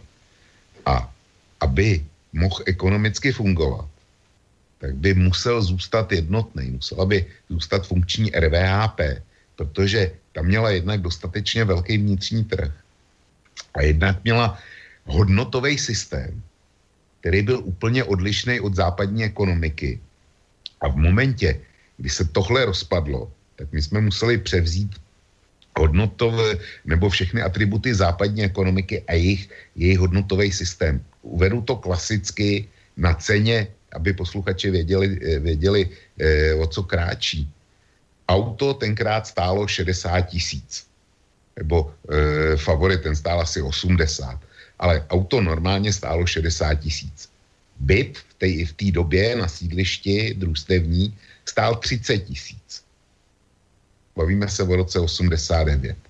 Dneska auto stojí, já nevím, 300 tisíc a e, na český peníze a byt stojí 3 miliony. Čili to je ten rozdíl, na který já ukazuju. Rozdílnost těch, těch trhů a hodnotových systémů, jak to měl nastavená, e, nastavený RVHP a jak to, jak to má, e, jak je nastavený západní ekonomický systém. Čili tady komunisti se nemohli udržet už proto, že se rozpad ekonomický prostor, kterým by byla mohla fungovat ta ekonomika, jakou jsme tu měli do roku 89. To je jedna podmínka. Druhá podmínka je, že samozřejmě mohli udělat e, násilný pokus tu revoluci roztlouct. E, to pan doktor Čarnogurský nepamatuje, já jo, protože on, on tenkrát seděl ve vězení, ale já jsem byl na těch ulicích. Tenkrát se do Prahy odvezli lidový milice v podstatě z celých Čech. Byli, pokud vím, na Karláku. A kdyby byli s tou Karlákou vypochodovali ten kousek na Václavách, tak by tu, tu demonstraci byli e, spolehlivě roztloukli. Tak jako to bylo v srpnu 69. E, navíc e, před Prahu byly vyvedeny dvě tankové divize, první a desátá. Ty byly v nástupních prostorech. A kdyby byli dostali, dostali rozkaz, tak e, by byli demonstranty převálcovali. Čili mocenský prostředky tady byly. Ale zaplať pán Bůh, že ti staří pánové v předsednictvu KSČ si tenkrát uvědomili, že zaprvně by to bylo velmi krátkozraký a že nemohli zastavit ten dějiný proces, protože už se nemohli opřít o e, Waltera Ulbrichta ve východním Německu jako v 68. o Gomulku v Polsku jako v 68. nebo o, o Janoše Kádára v Maďarsku jako v 68. Ty už zmizely ze scény a tyhle země už, už, už byly úplně někde jinde. A navíc, a to souhlasím s tím posluchačem, na kterého jsem nechtěl reagovat, protože mi za to opravdu nestál, tak eh, on zmínil Gorbačova. Bez Gorbačova by žádný listopad, eh, listopad 89 nebyl. A zrovna tak by nebylo došlo eh, k převratu eh, v Německu, v Maďarsku, v Polsku. Kdyby tam byl někdo typu Brežněva, tak, eh, tak jako jsme dneska eh, nevysílali a žili jsme dál v komunistickém systému. Tím jsem si naprosto jistý. Já prostě na tu konspiraci nevěřím. Mm-hmm. Dobre, obaja ste sa k tomu vyjadrili. Ideme teraz na kolo, prvé kolo mailových otázok, lebo aby sme toho stihli čo najviac. Takže začíname Romanom. Ja som vlastne poslucháčov vyzval aj k tomu, aby nám napísali, ako to cítia oni. Takže máme tu hneď taký mail, ktorý práve na toto reaguje. Dobrý večer, môj názor je taký, že každý politický systém sa časom nejako vyvíja. Socializmus sa v priebehu tých 40 rokov vyvíjal, takže systém sa zľučťoval a vlastne si myslím, že smerovali k tomu, k čomu smerovať mal, k sociálne spravodlivej spoločnosti, k podpore rodiny, práce. My sme pádom socializmu vhupli do kapitalizmu, ktorý bol zase vyvinutý už tak, že práve nastávala liberalizácia trhu kapitálu, pravidel. Proste sme prijali systém, ktorý sa vymkol kontrole, pravidlám a sme tam, kde sme. Kapitál ovláda úplne všetko okolo nás a myslím si, že všetky zásadné problémy, ktoré nás trápia, súvisia práve s dnešným kapitalizmom, kde nám nie naši volení politici, ale oligarchovia, finančné skupiny, korporácie a banky určujú ako a čo a v čom budeme žiť čo si budeme myslieť, čo budeme konať. Kapitalizmus proste časom zmutoval do dnešnej hrôzostrašnej formy, do diktatúry kapitálu. Takýto názor napísal Roman. A ja k tomu aj pri, doplním jednu otázku od Martiny ktorá píše takúto vec aj vo vzťahu k tomuto, že obaja páni spomínajú na jednej strane, že socializmus musel padnúť z dôvodov, ktoré teda popísali na druhej strane ale obaja naznačili, že tento systém, ktorý tu máme, je zlý. Existuje teda z ich uhla pohľadu nejaký systém, ktorý sa podľa nich mal vyvíjať a, a čo by to teda malo byť, keď ani jedno, ani druhé pre nich nie je dobré. Tak skúste teraz vy, pán Čarnogurský, aj možno na ten mail reagovať, aj na tento mail, na túto otázku poslucháčky. Áno. E, v Spojených štátoch sa v posledných rokoch používa termín deep state. Preložím to hlbinný štát a tento, týmto termínom myslia publicisti v spoločenských vedách, ktorí ho používajú, proste ten skutočný štát, ktorý rozhoduje, ale ktorý, ktorý nevidieť. Ten je hlboko, ten, ten je niekde ukrytý hlboko. Ale ten vlastne hýbe tými politikmi, vrátane až prezidenta e, a e, cez týchto viditeľných politikov potom vlastne robí on svoju skutočnú politiku. No tak niečo také niečo také existuje a teda nielen v Spojených štátoch, ale viac alebo menej, menej aj, aj inde. No naozaj to sú tie finančné korporácie alebo ekonomické korporácie, e, povedzme, že nejaké médiá, e, nejaký, e, nejaký priemysel a podobne. Veď nakoniec nedávno boli na Slovensku komunálne voľby a v Bratislave, no v, Bra- v Bratislave vyhral primátorské kreslo kandidát, za ktorým stojí ESET. Veľká veľká počítačová alebo aká, ale v každom prípade finančne silná e, spoločnosť. No a e, dokonca noviny už písali, že prekročil, fakticky prekročil finančnú hranicu e, pro, e, reklamy, ktorá je povolená pre kandidátov, ale takým spôsobom, že v jeho prospech to nejak robili, robili reklamu aj, aj iné, iné skupiny, ale peniaze, ktoré prichádzali jednému, druhému, tretiemu, štvrtému, všetky pochádzali od esetu. No a máme primátora. Takže takýmto spôsobom áno, má to, má to tendenciu takýmto spôsobom sa to vyvíjať.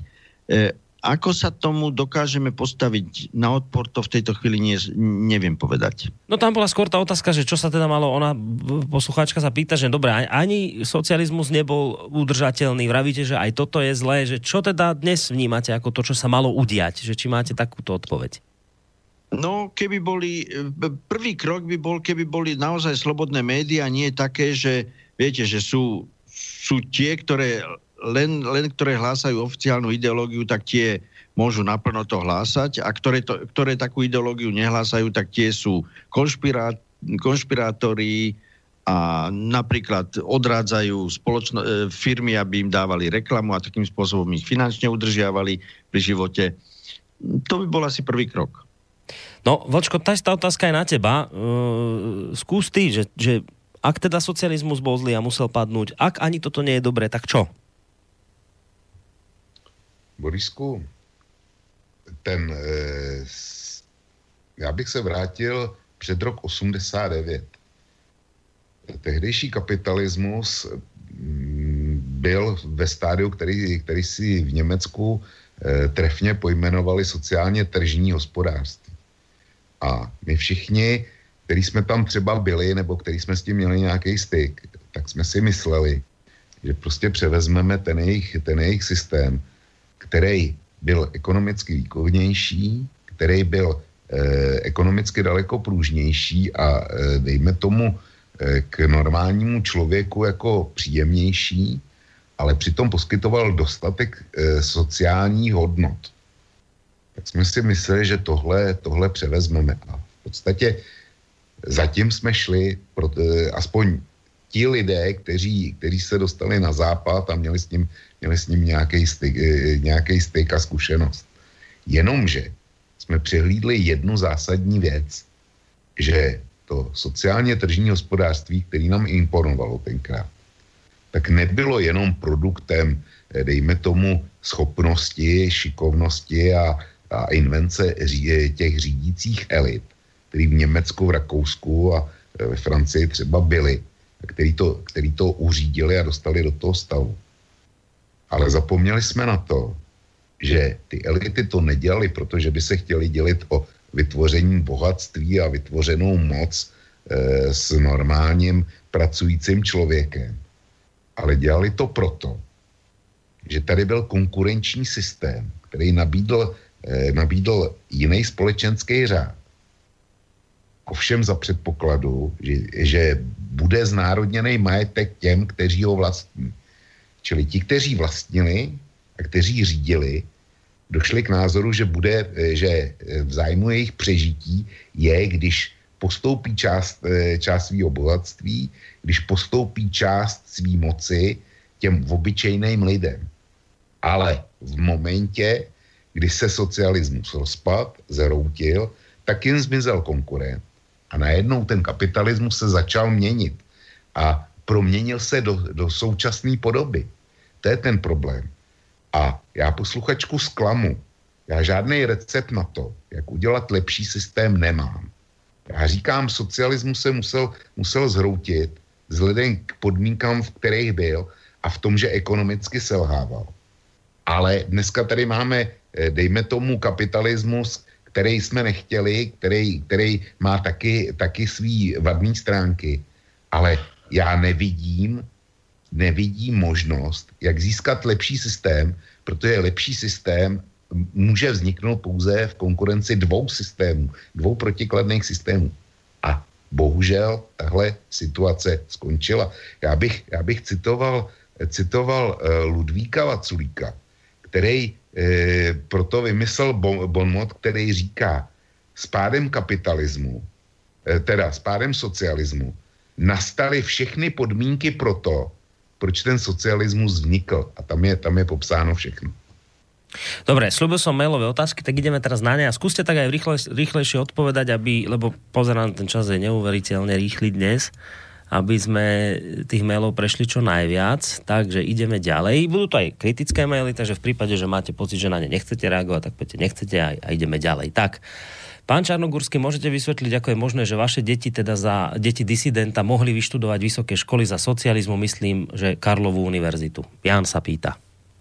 No, e, ja som vyštudoval Karlovú univerzitu. Moje deti e, študovali až teda už po, po páde socializmu. Práve môj syn, najstarší, ktorý maturoval v 88. tuším, e, toho, hoci maturoval so samými jedničkami, ale nedostal sa na vysokú školu, takže on sa dostal na vysokú školu až potom v 90. roku. Ale pokiaľ ide o mňa, ja som vlastne také tri roky strátil po maturite, že som sa najskôr nemohol vôbec dostať na vysokú školu, potom len na, na techniku, ale v 63. roku, v 63. a 4. roku Alexander Dubček už nastúpil na Slovensku ako prvý tajomník komunistickej strany. A s jeho nástupom sa na Slovensku začali uvoľňovať pomery. To je známe dosť, že napríklad kultúrny život, e, do kultúrneho života prispievali aj českí publicisti, ktorí v Čechách nemohli publikovať, ale v kultúrnom živote e, im to uverejňovali. Jednoducho takým spôsobom, tým, že sa uvoľnili pomery, tak som mohol nastúpiť, začať študovať na vysokej škole No a už som ju potom dokončil. Dobre, máme tu ďalší mail, s týmto sa vysporiadam ja, ak dovolíte, od Aladára, ktorý nám píše, že toto je pekná schizofrénia, čo tu predvádzate. Vlk asi stráca súdnosť, ako vravel súputník Čarnogurského ulica nám rozkazovať nebude. To naozaj vám ešte niekto pošle peniaze, ako že ste slobodný vysielač. S týmto sa vysporiadam ja, Aladár. Um, um, my sme vytvorili slobodný priestor, v ktorom je možné šíriť akékoľvek otázky, aj také, ktoré, uh, akékoľvek názory, aj také, ktoré sa vám budú páčiť, aj také, ktoré sa vám nebudú páčiť. Treba od vás len jednu jedinú vec. Rešpekt k tomu, že niekto môže mať aj také názory, s ktorými vy nesúhlasíte. To neznamená, že, sa, že ich musíte prijať za svoje, ale bolo by fajn, keby ste si ich aspoň na slobodnom vysielači boli schopní vypočuť. Ak s tým máte problém, na vašom mobile je také zázračné tlačítko, ťuknite do neho a máte po probléme, alebo do nejakého iného zariadenia, cez ktoré nás počúvate, ale rešpektujte prosím vás fakt, že na svete existujú aj ľudia, ktorí majú ide, iné videnie sveta ako vy. Bobísku, a... já do toho musím vstoupit. Ten, e, já, jsem, já jsem dneska rozhodně neřekl, že ulice nám rozkazovat nebude. Nic takového jsem Nie, on to, on to hovoril, že nejaký súputník pána Čarnogurského to mal povedať. Uh, ďalšia otázka, no ono sa to netýka, netýka novembra 89, ale prečítame uh, od Jana. Dobrý večer, chcem sa spýtať pána Čarnogurského, čo si myslí o aktuálnej televíznej sérii vysielanej na RTVS o premiéroch Slovenskej republiky, ako hodnotí diel venovaný jeho osobe. Súhlasí s môjim názorom, že je to len ďalší pokus, ako postaviť osobnosti slovenskej histórie minimálne do pochybného svetla? s tým príspevkom, s, tý, s tou časťou, ktorá hovorila o mne, ja som v podstate spokojný. E, a ja som to povedal aj autorke e, tohoto filmu. Mm, áno. Ona, e, ona ma znázornila teda jednak ako bola tam zmienka o tom, ako sme s Ferom Mikloškom sviečkou manifestáciu pripravovali, ale a teraz moje demonstrácie proti NATO, proti základňam NATO, je tam o tom dosť veľa sa o tom hovorí, takže v podstate ja som spokojný. E, sledoval som potom ďalší príspevok o Vladimirovi Mečiarovi a teraz musím povedať, že s tým som nebol spokojný z toho dôvodu, že som ho považoval za nefér voči Vladimirovi Mečiarovi. Viete, keď autor toho, toho filmu hneď na začiatku povedal, že Vladimír Mečiar poškodil tento štát, tak ako taký autor môže objektívne robiť film o Vladimirovi Mečiarovi. Takže to mi najviac Nie. na tom padilo. Dobre, uh, teraz taký názor krátky od Márie Terézie. Bangladeš ste spravili z našej krajiny montovne zadara a nie veľmoc hrúza des, čo tárate. Mária Terézia napísala. A pridáva sa niekto, kto sa volá Vysoký Japonec. Rozdiel medzi poslednými 20 rokmi kapitalizmu a socializmu je obrazne 500 tisíc bytov. V kapitalistickej súčasnosti sme na tom lepšie, v úvodzovkách, ako v socializme, ale kde je to kvantum verejných peňazí, ktoré sa za tzv. krvavej totality boli systémo realizo- systémovo realizované v prospech národa, pýta sa poslucháč. To bola príliš komplikovaná otázka na mňa. Ja Dobre, možno, že Vočko bude vedieť, ak, ak teda chce. No, já do jistý míry s posluchačem souhlasím, ale eh, chci ho, eh, má pravdu, eh, pokud jde o výstavbu bytu ale, a o veřejný peníze. A bylo by to na, na hodně dlouho a Boris chce krátký odpovědi. Já bych k tomu přidal jednu věc, že socialismus stavěl byty, ale bohužel zanedbával ostatní infrastrukturu a tady vznikl obrovský vnitřní dluh, vnitřní zanedbanosti. Jo, čili zase bychom museli se bavit o všech detailech. No, Miro píše, dobrý večer do štúdia, som ročník pána Borisa a pamätám si, ako som mal 9 rokov a nosil som trikolóru s očakávaním, že budeme viac slobodní. Dnes však zistujem, že som na tom asi rovnako, ak nie horšie. Keď chcem s niekým nesúhlasiť, cítim sa, ako by som spáchal vraždu.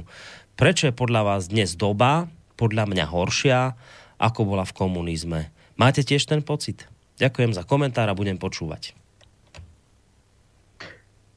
Ja som už spomínal o tom mŕtvolnom tichu, čo Vlk mm, spomínal, teda odrazil som sa od, tohoto pojmu. E, pozrite sa, v, našej, v, tej, v tej tlači, tak, tak povediac mainstreamovej, či ako, sa tomu hovorí, sa množia príspev, e, príspevky alebo dokonca celé strany akože typu klam, lož a klamanie a tak ďalej. Jednoducho tlač, ktorá sama nepíše plnú pravdu, tak obvinuje, povedzme, ako slobodný vysielač alebo hlavné správy, ako sú tie hlavné, ale samozrejme aj ďalšie, že, že klamú poslucháčov, čitateľov a, podobne, lebo sa obáva už o svoje teda vedúce postavenie. Hmm. Vlčko, ty k tomu? Borisku, já bohužel ukážu na nás. Na nás všechny. My jsme to ti, kteří, kteří dovolili, aby, to, aby se tady poměry takhle zvrhly a vyvinuli.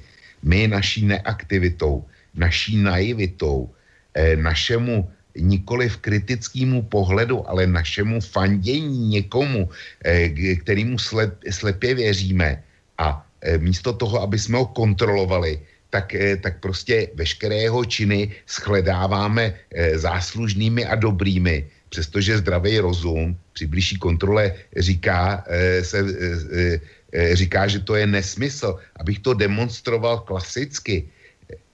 Obyčejný člověk, který nám dneska píše maily do téhle relace, je přesvědčený o tom, že za A byl to komunistický podvod, že pouze komunisti e, ukradli velký majetky a napakovali se na převratu. A že komunisti tady dneska vládnou a komunisti a STBáci a podívej se k nám do České republiky. U nás máme ministerského předsedu, který tomuhle tomu e, v obrazu vy, jak si vyhovuje ze 100% nebo ze 110%. Míním těm samozřejmě Babiše. Bývalý komouš, je v registru svazků jako spolupracovník STB, přišel k ohromným majetkům a máme, máme 30% lidí, který mu prostě hodí hlas a který na něj přísahají jak na Ježíše Krista. Jo. Pro mě to je, to je vrcholná devalvace, devalvace listopadu 89. A tenhle člověk, na rozdíl od Gustava Husáka, řekne, že nikdy neodstoupí včera, že si můžou v ulicích dělat, co chtějí, anebo eh, noviny psát, co chtějí, eh, poslanci si můžou říkat, co chtějí a on, že nikdy neodstoupí. Teď my jsme na tom dneska hůř, než, než s Husákem v roce 89. Čili tohle jde za náma, tyhle poměry, to, že to je takhle nastavený na Slovensku, to, že to je takhle nastavený v Čechách, tak za to si můžeme, vážení posluchači, pouze my sami. My jsme to připustili, my jsme to dovolili. Teraz dáme priestor poslucháčov, lebo dnes je to naozaj o mimoriadnom poslucháčskom záujme, čo ma samozrejme teší. Dobrý večer. Dobrý večer, prajem, pozdravujem všetkých v štúdiu. No a Ďakujem pekne. Peter Kisucké nové mesto, hej. A rád by som sa vyjadril teda tiež troška nejaké veci. No, ja, ja som ako viac menej taký lajk a človek viac menej pozorujúci. A, a, ako, ako by som povedal, nejak e, podliehajúci správam hej, a nejakým veciam a proste vyvodujúci si hlavne dôsledky nejakých činov. A jednoznačný môj, môj teda poznatok, ktorý ja pozorovaním získavam, tak som schopný povedať, že po 45. roku sa na Slovensku alebo v Československu chopila moci 5. kolóna. To je evidentná záležitosť, ktorá postupne ten, ten socializmus potrebovala znemožniť pred ľuďmi, nie len u nás, ale aj vo svete. Preto boli tie procesy a, a všetky tie, tie, tie, tie vraždy justičné a tak ďalej. Toto bol proste eh, klasická, klasická, eh, by som povedal, ukážka, ako ten, ten nápad alebo, alebo ten, ten systém proste postupne dehonestovať a zahnať ho do kúta a ukázať, ako je slepá cesta vývoja. A, ale v podstate, v podstate je to presne naopak. Lebo čo ponúka kapitalizmus?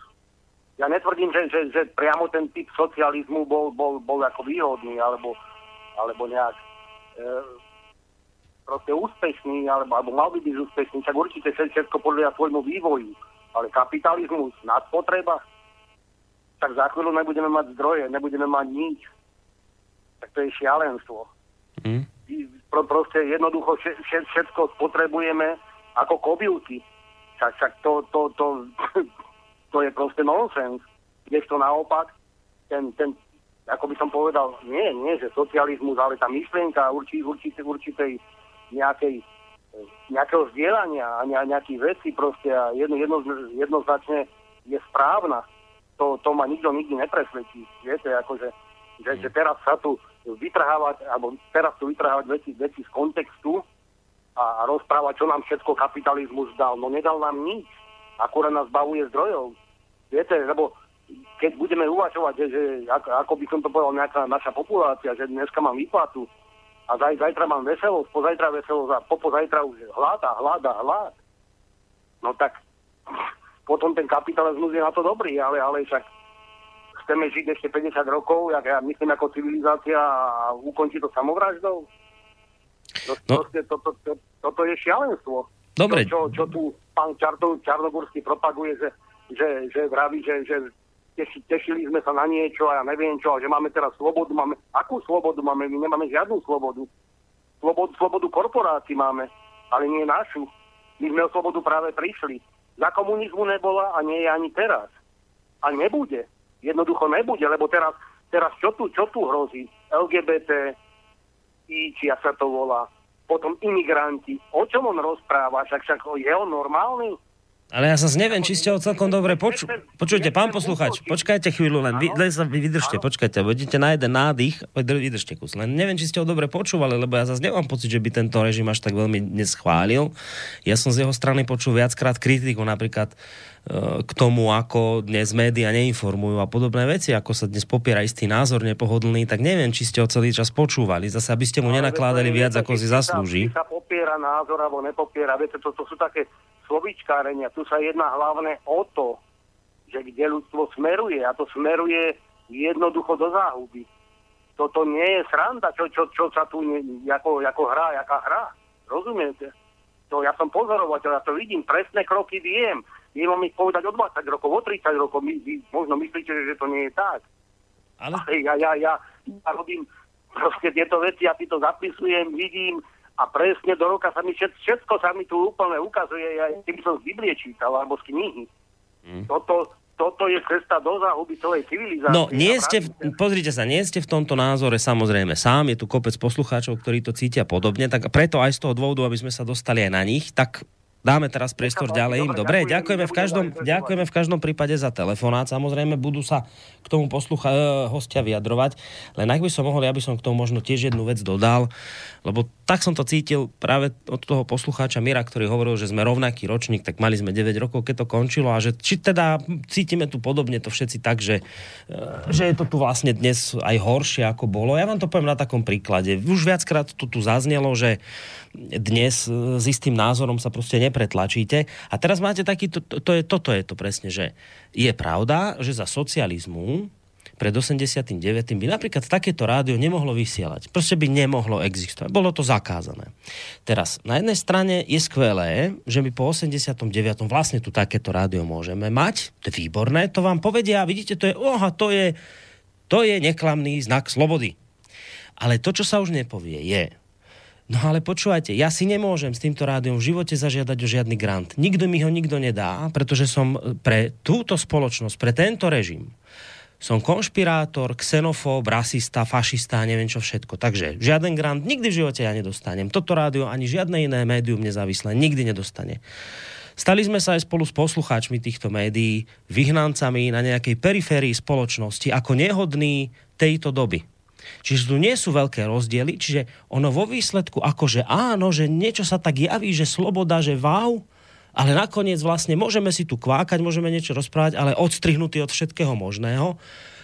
Ne, neus, a popri tom neustále čeliaci najnovším, novým a stále novým útokom tých, ktorí majú úplne iné personálne zabezpečenie, úplne iné finančné zabezpečenie likvidujú vás v jednom kuse títo ľudia a potom vám povedia, no ale veď vy ste slobodní, veď vy sa starajte, ako mne povedal pán Dobšinský v RTV, však chudobácti netratí, tak sa snažte, ale to, čo nepovedali, že keď máte bicykel, nemôžete odviesť náklad tonový tak ako na nákladnom aute asi.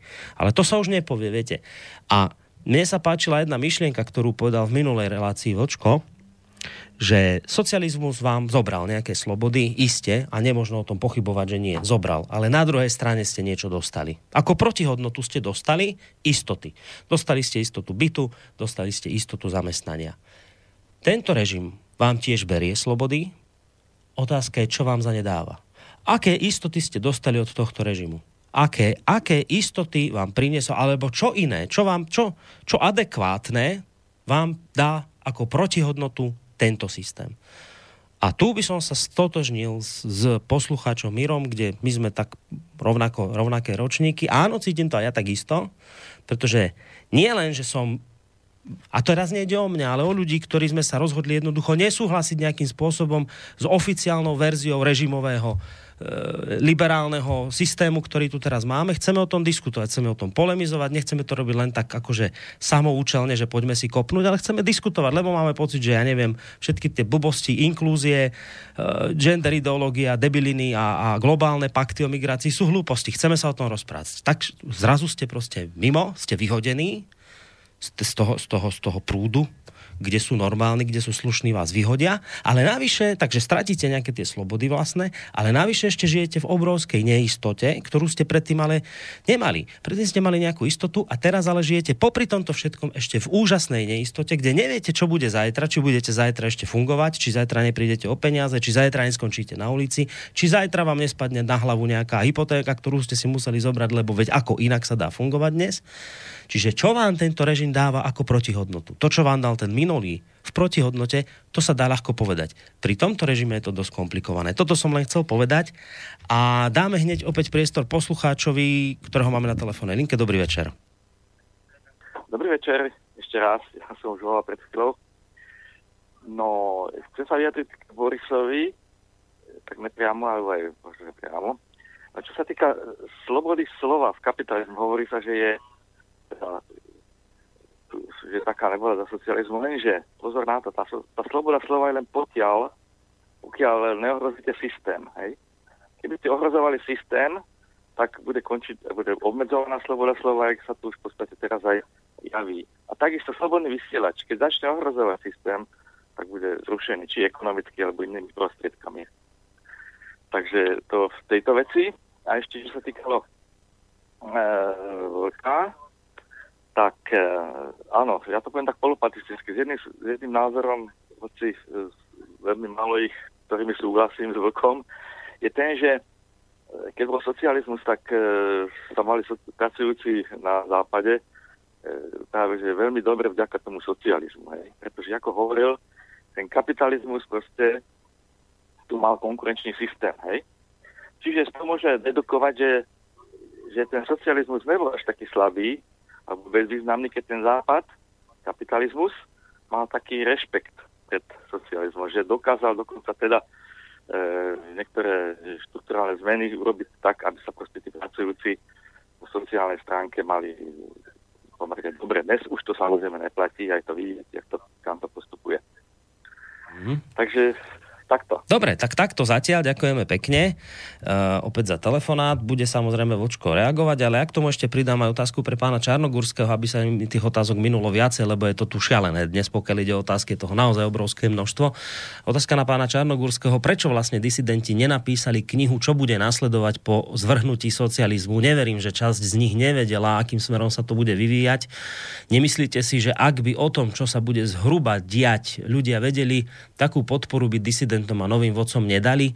Nešlo tak náhodou o zneužitie nevedomosti a naivity obyčajných ľudí, ktorí trpia v každom režime a teraz tu máme ľudí žijúcich na dlh, otrocká práca v trojzmenných prevádzkach, brak v televízii, morálny úpadok, strata úcty k starším, obrovské rozdiely medzi bohatými a chudobnými, strata národnej suverenity a dalo by sa pokračovať len či ste to vôbec, či si to vôbec niekto uvedomuje.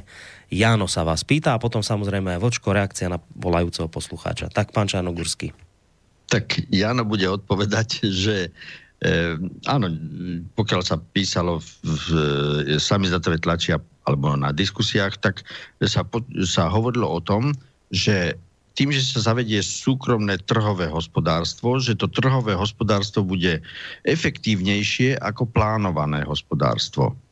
Ja si myslím, že to sa aj stalo, lebo, lebo jednoducho, áno, vytvorilo to samozrejme mnohé e, teda priepasti finančné a mnohých ľudí uvrhlo do situácie, že, že sa im ťažšie žije, ale ako celok je trhové hospodárstvo efektívnejšie ako plánované hospodárstvo. No a druhá vec je, že a v tom sme boli oklamaní vlastne celý východ, že na, e, z počiatku jednak e, tí vedúci e, disidenti na východe, Václav Havel, povedzme, a tuším aj Valensa v Polsku, hovorili, že dobre, že teraz sa, buď sa zruší Varšavská zmluva aj NATO, alebo sa zmenia iba na politické organizácie, ale nie na vojenské organizácie. A Západ sluboval, že áno, na to sa v každom prípade minimálne, že sa nebude rozširovať smerom na východ. No ale potom, potom sa stal opak, naopak sa, začali, sa začalo na to rozširovať smerom na východ a zmluvy o obmedzení zbrojenia, ktoré boli uzatvárané v 70. a 80. rokoch, tak teraz Západ vypovedúva, vy, vypovedáva. A stávame sa, napriek tomu, že zbranie sú dokonalejšie, tak e, zmluv, ktoré by nejakým spôsobom ohraničovali či výrobu týchto zbraní alebo použitie zbraní a kontrolu zbraní, tak tých je stále menej a menej. Tých zmluv, ktoré by to obmedzovali, áno, tie nebezpečné zbranie, to hovoríte. Áno, áno. Tak, tak. Dobre, Vočko, reakcia na posluchača telefonujúceho? No, já u něj nemám na co reagovat, protože on říkal, že se mnou souhlasí, ale budu reagovat na tebe, Borísku. E, ty si říkal, ty si popisoval socialismus a, a popisoval si kapitalismus, jak v tom kapitalismu prostě dneska e, schází jistoty a že nám vlastně nic nenabízí. No to není úplně pravda. E, ten, e, já se vrátím k té své anketě tam bylo kritérium pro účastníky, že jim muselo být v roce 17. listopadu 89-18. Čili z té ankety byly vyloučení lidi jako si ty, kterým je dneska 40, nebo skoro 40, nemluvě o těch, o těch, o těch mladších. A ty to vidí jinak. A pro spoustu těchto lidí, i pro spoustu eh, jaksi mých vrstevníků, je obrovskou hodnotou současného systému, že tady můžeš prožít e, to, e, čemu v Americe říkají americký sen. Já vím, že jsem to diskvalifikoval už tím slovem americký, ale zkrátka, když e, máš k tomu předpoklady, tvý osobní, to znamená fyzický, duševní, asi na správném místě ve správný čas, tak se můžeš z nuly stát čímkoliv na téhle země kouli. Prostě známe takový ty, ty, ty vzorné kariéry, který, který jsou a třeba ty máš dneska rádio. Za socialismu by to nebylo možné, Borísku. A, ale e, ty říkáš, já jsem omezen tím, že nikdy nedostanu grant. Zkus o něj požádat, aby si to měl černý na bílým. To je jedna věc. A druhá věc je, že ty jsi se rozhodl, že budeš mít rádio. A to rádio si postavil. Čili e, prožil jsi si svůj americký sen. A to by v tom socialismu rozhodně nebylo možné. A máš spoustu, spoustu známých, který mají svoje firmy a ty firmy jsou úspěšný a jde to. Já třeba za socíku, za reálního socíku v 630 letech jsem dosáhl nejvyšší pozice, jaký jsem jako nestraník dosáhnout mohl. A věděl jsem, že zbylých 24 let do penze v 60 už se prostě z toho místa ani z platu nepohnu. Že ať budu dělat, co budu dělat, tak tam bude bariéra partajní knížky, kterou jsem nechtěl. A e, prostě budu, budu už jenom zahnívat, za, zahořknu a budu zahnívat. Jo. To je e, dneska žádný limit a žádný strop nemáš. A pro spoustu lidí je tohle obrovská hodnota a měli bychom to respektovat. Áno, to sa má rešpektovať, ale rovnako sa potom musí rešpektovať aj to, keď zase druhá veľká časť ľudí hovorí, ktorá nemala to šťastie, lebo o tom šťastí nerozhoduje len to, akú máš hlavu, ale aké máš aj východiskové pozície, ako si sa narodil, v akej rodine a tak ďalej. Na to vplýva veľa vecí a teraz treba rešpektovať aj ten druhý názor, kde tí ľudia hovoria, fajn, ale mali som, mal som nejakú istotu, mal som byt, mal som prácu a tu teraz nemám. Teraz sa mi môže stať, hovoria títo ľudia, teraz sa mi môže stať to, čo sa mi vtedy nemohlo, že skončím na ulici pod mostom. A to je trest smrti v zime. Čiže aj toto treba rešpektovať, že to ľuďom niektorým vadí a tá veľká, a to je dosť veľká skupina ľudí.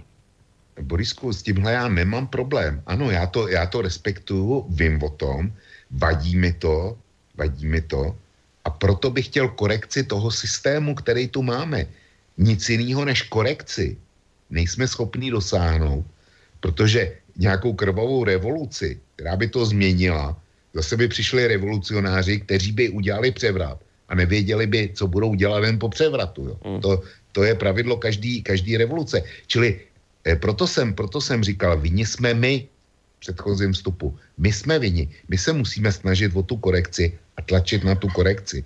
Ale neznamená to pouze a jenom bourat. Poslucháč na telefónnej linke, alebo možno poslucháčka. Dobrý večer. Šimkovič u telefónu. Prosím vás, mám takú prozbu, že mám viac rokov. Som prežil aj prvú Československú republiku, aj slovenský štát a takisto potom aj e, socializmus.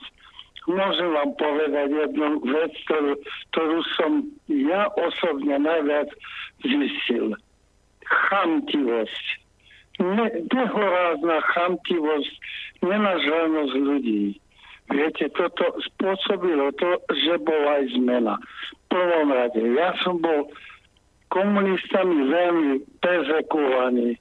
Ja som aj opustil republiku, žil som na západe a stretol som sa s, ľud- s ľuďmi a pocitom, že sme Slováci a veľmi veľmi sa na, na nás dívali tak ako na cigáňov. To je jedna vec. Druhá vec. Ja za, za keď bolo za Dubčeka v tom 68. roku keď ma títo komunisti preverovali, lebo som bol zamestnanec z vysokej školy, tak som bol na pohovore ak sa ma, mal som dotaz. Čo poviete na vstup soviet, e, teda sovietskej armády na Slovensku? Ja som sa zatváril a pozeral som. A čo, oni sú tu? No a tak sa veľmi prekvapene na mňa pozreli a som hovoril ďalej, keby nebolo televízie, tak ani nevieme, že sú tu Rusi, že by sme mysleli, že ich na nejakom cvičení alebo tak. Ale televízia a rádio to rozpumpovali a najmä teda, jak som držal hlavu stále pri Slobodnej Európe a Lacu Ameriky, počúval som a potom aj neskôr som e, vlastne doplácal na to, že som mal ako pôvod e, zlý, pretože otec bol, otec bol e, proste obchodník, no a to vplyvalo na všetko. No a potom aj brat mi ušiel ako za hranice, dobrý bol od, odo mňa starší o dosť. No a Takže som mal nepríjemnosti a dostať sa na školu, potom sa mi to nejako podarilo, som bol športovec a veľmi talentovaný. Ja som vyrastal spolu aj s fakom No a tak e, e, to ma ale veľmi napríklad to ani nikto nepovie, čo som zažil v tom momente, keď som bol na vysokej škole a chcel som hrať za Slováncov. Pán poslucháč, len trošku ja vám do toho skočím. Ja vás nerád prerušujem už aj z toho titulu aký, a vášho veku a čo všetko ste prežili, len aby sme, aby sme ešte toho stihli čo najviac, lebo máme tu veľa mailov, tak skúsme to, to nejakú... skrátim, ale e, potom pri, pripojím sa k morálke to, že mladí ľudia, tí sú tak vychovaní teraz, že im to nevadí, lebo sú proste jednostranne informovaní a im nevadí, že sa sem hrne, hrne e, proste horda, horda e, všetkých islamistov. A potom aj tá danger politika, že úplne morálka je absolútne Ja by som povedal, že to tu vyzerá ako Sodoma Gomora, keď len pozrite na televíziu, čo všetko tam dneska musíte vidieť, čo mládež, mládež musí absolvovať. No tak to je taká veľmi dôležitá vec, že aký je rozdiel medzi e, socializmom a, a a týmto za hmm. socializmu sme nadávali, že to je systémová chyba a dneska nepočujem vôbec, že systém a systémová chyba. Nikto nepočuje, nepočuje televízii ani v rádiu. Proste systémová chyba je takisto aj tu teraz. Hmm. ďakujeme pekne za tento telefonát a necháme samozrejme zareagovať obo hostí. Ja ešte k tomu pridám aj mailovú otázku. Rád by som sa spýtal oboch hostí, čo si myslia o tom, že prečo sa stratilo a už nenahradilo štátne plánovanie, to znamená 5 ročnice, keď sa plánovalo všetko, školy, nemocnice, politicko, hospodársko, vojenské smerovanie a tak ďalej. Nemyslíte si, že to je dôvod straty našej suverenity a úpadku po revolučnej eufórie v Českej republike a na Slovensku. Kto dnes rozhoduje napríklad o štátoch V4 z pohľadu dlhodobého plánovania a kto tvorí koncept. Vďaka, pýta sa Slavo z Popradu vás oboch. Poďte, pán Čarnogurský, teraz vy po dlhšej dobe. E, plánovanie sa ukázalo ako nemožné.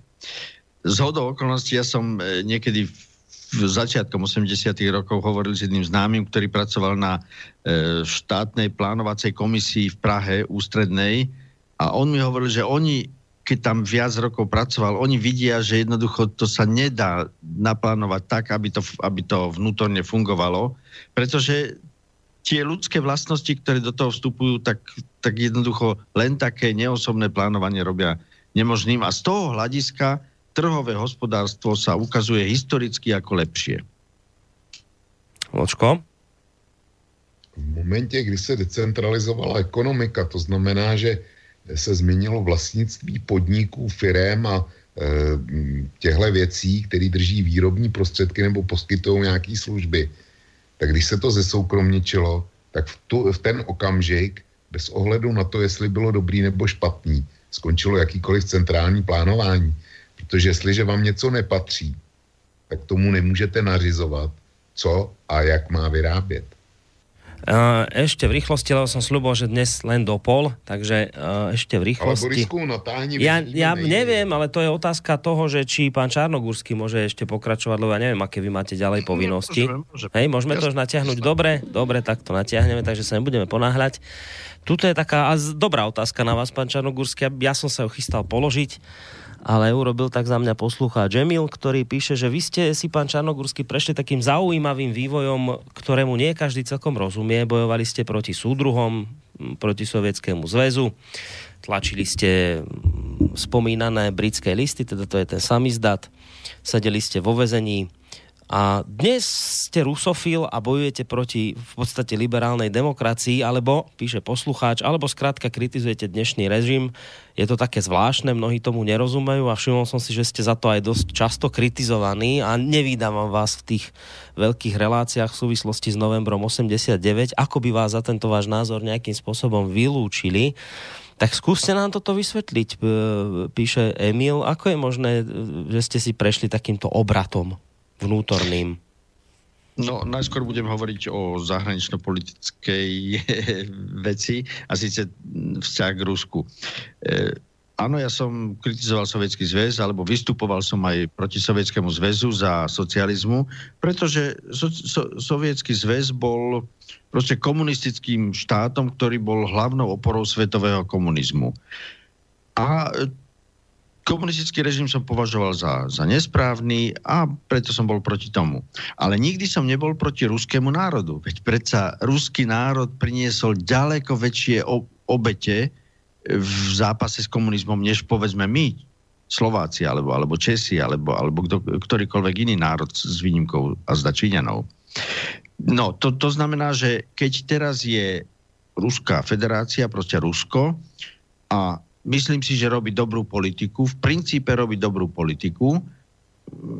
Keď len to spomeniem, že predsa prezident Putina, no Rusko, zachránili Sýriu pred, pred rozpadom a pred tým, aby, aby tí teroristi islamistickí, aby ju ovládli a odtiaľ potom mm, chodili aj do ďalších štátov sveta, vrátane až, až ku nám, no tak už aj len to svedčí o tom, že jednoducho Rusko robí teraz dobrú politiku, zaslúži si podporu, pokiaľ ide o komunizmus, veď komunistická strana je hlavnou opozičnou silou voči Putinovi. E, čiže s komunizmom už e, Rusko nemá nič spoločné a to, že sú určité také geopolitické, zahranično-politické e, záujmy a rozdiely a že jednoducho Rusko vždy, zasta- vždy zastávalo iné, no, také zahranično-politické záujmy, alebo väčšinou, než povedzme západná Európa, no tak to pokračuje ďalej, ale to nebudeme teraz nejak podrobne rozoberať.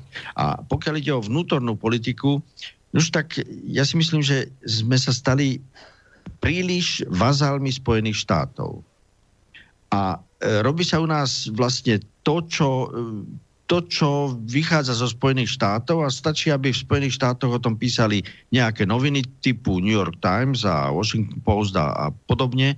A už to tu na tieto naše mainstreamové médiá tiež začnú propagovať, že takto musí byť. No napríklad tá ideológia gender, e, no, LGBT, či ako sa to e, celé nazýva a podobne, čo nám jednoducho nie, kultúrne nevyhovuje. Ale pretože to vychádza zo Spojených štátov, tak to musíme brať. Tak to mi vadí. No ja len dodám, že vy ste aj členom Valdajského klubu, asi ste boli aj tentokrát či, áno, no, áno. Chodíte tam pravidelne, čiže sa stretávate s, s Vladimírom Putinom, aspoň tak, že ho tam teda vydávate.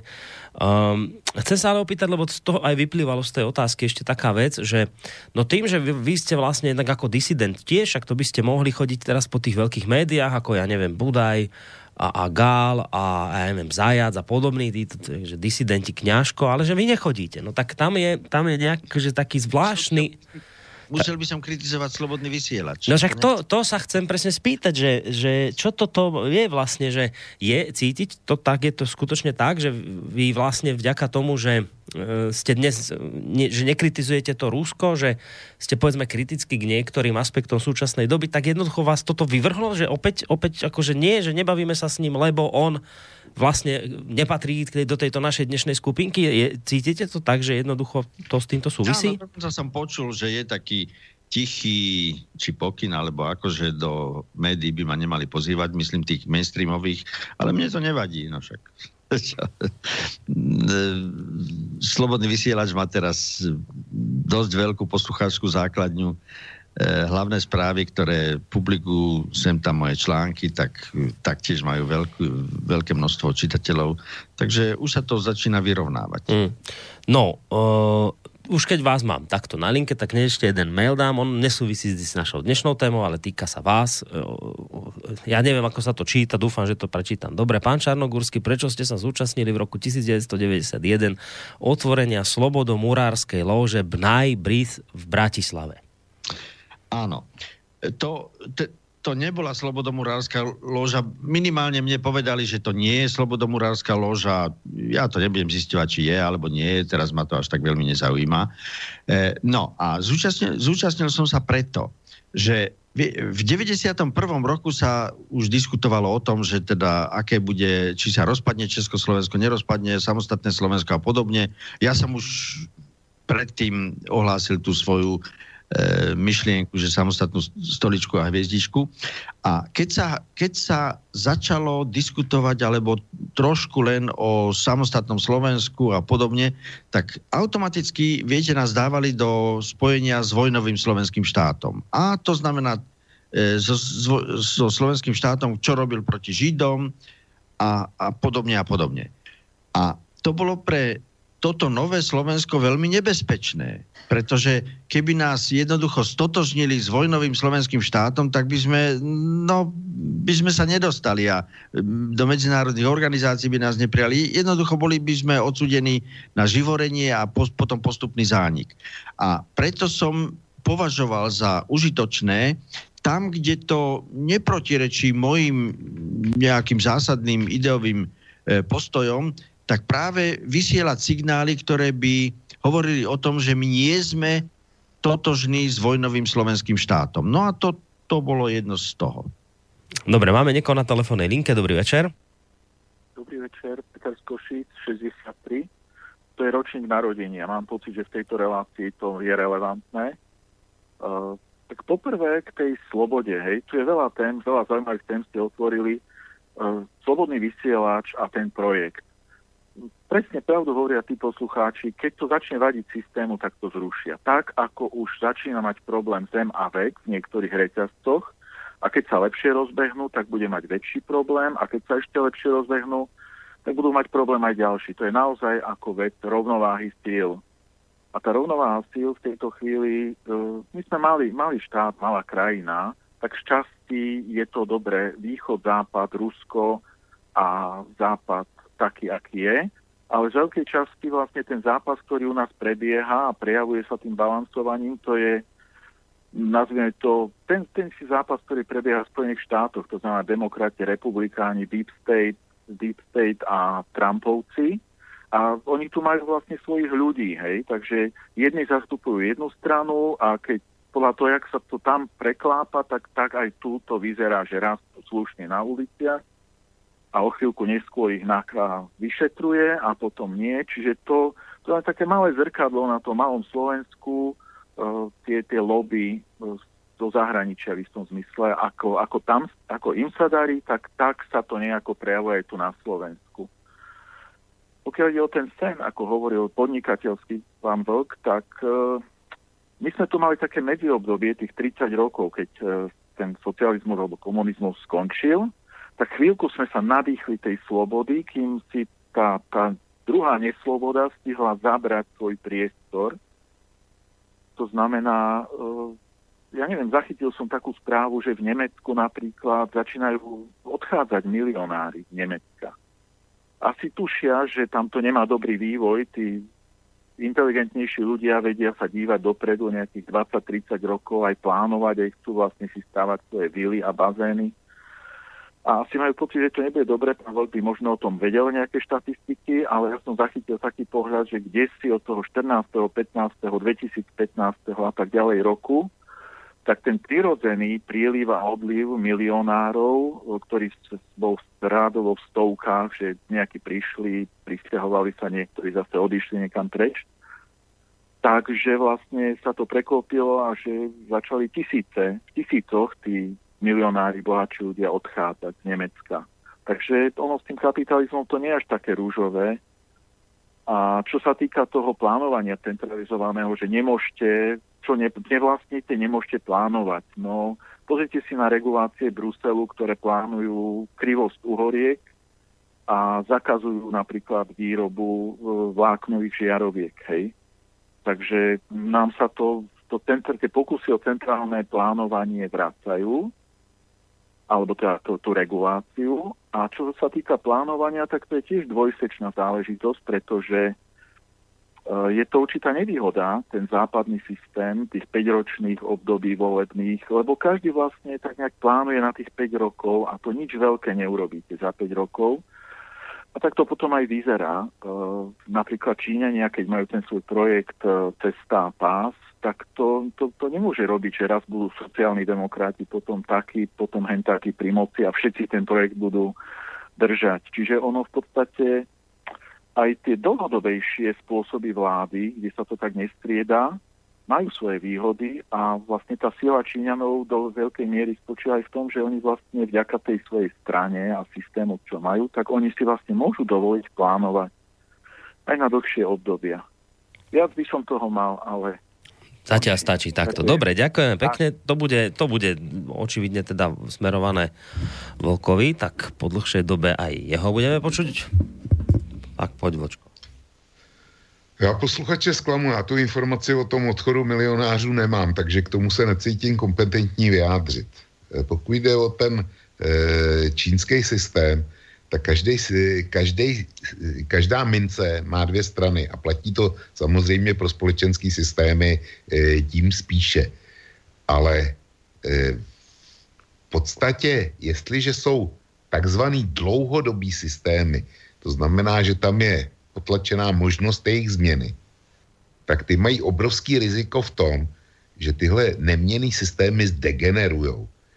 Posluchače, já jsem to rychle spočítal, on říkal, že je ročník 63, to znamená, že mu v roce 89 bylo 16. Eh, čili svým způsobem si zažil ten konec té normalizace, té mrtvé éry, kdy se tady nepohnul, eh, na rozdíl třeba od Maďarska nebo od Polska, se tady nepohl lísteček na stromě. A proto levice byla tak hrozně zdiskredit, zdiskreditovaná po roce 89, že všichni, levice pro každého eh, člověka, nebo skoro každého člověka, No, alo, počujeme sa, Vočko, tak si na vypadol. Nepočujeme sa. No, tak ideme znovu volať. Pán Čarnogórsky, s vami sa počujeme? Nepočujeme ani s ním. Čo sa stalo? Jejda. Máme prerušené spojenie, vyskytol sa vraj nejaký problém. Tak musíme im opäť znova zavolať, obidvom. Neskôr skúsime naše e, bratislavské štúdio, že čo, že či sa budeme počuť. Nie, a už niekto povie, že už nás vypli. Nebojte, nič, hádam sa také nič nestalo. Ale fakt je ten, že sa nevieme spojiť. No dobre, tak uh, urobíme si tak, že dáme si pesničku a cez ňu sa skúsime spojiť.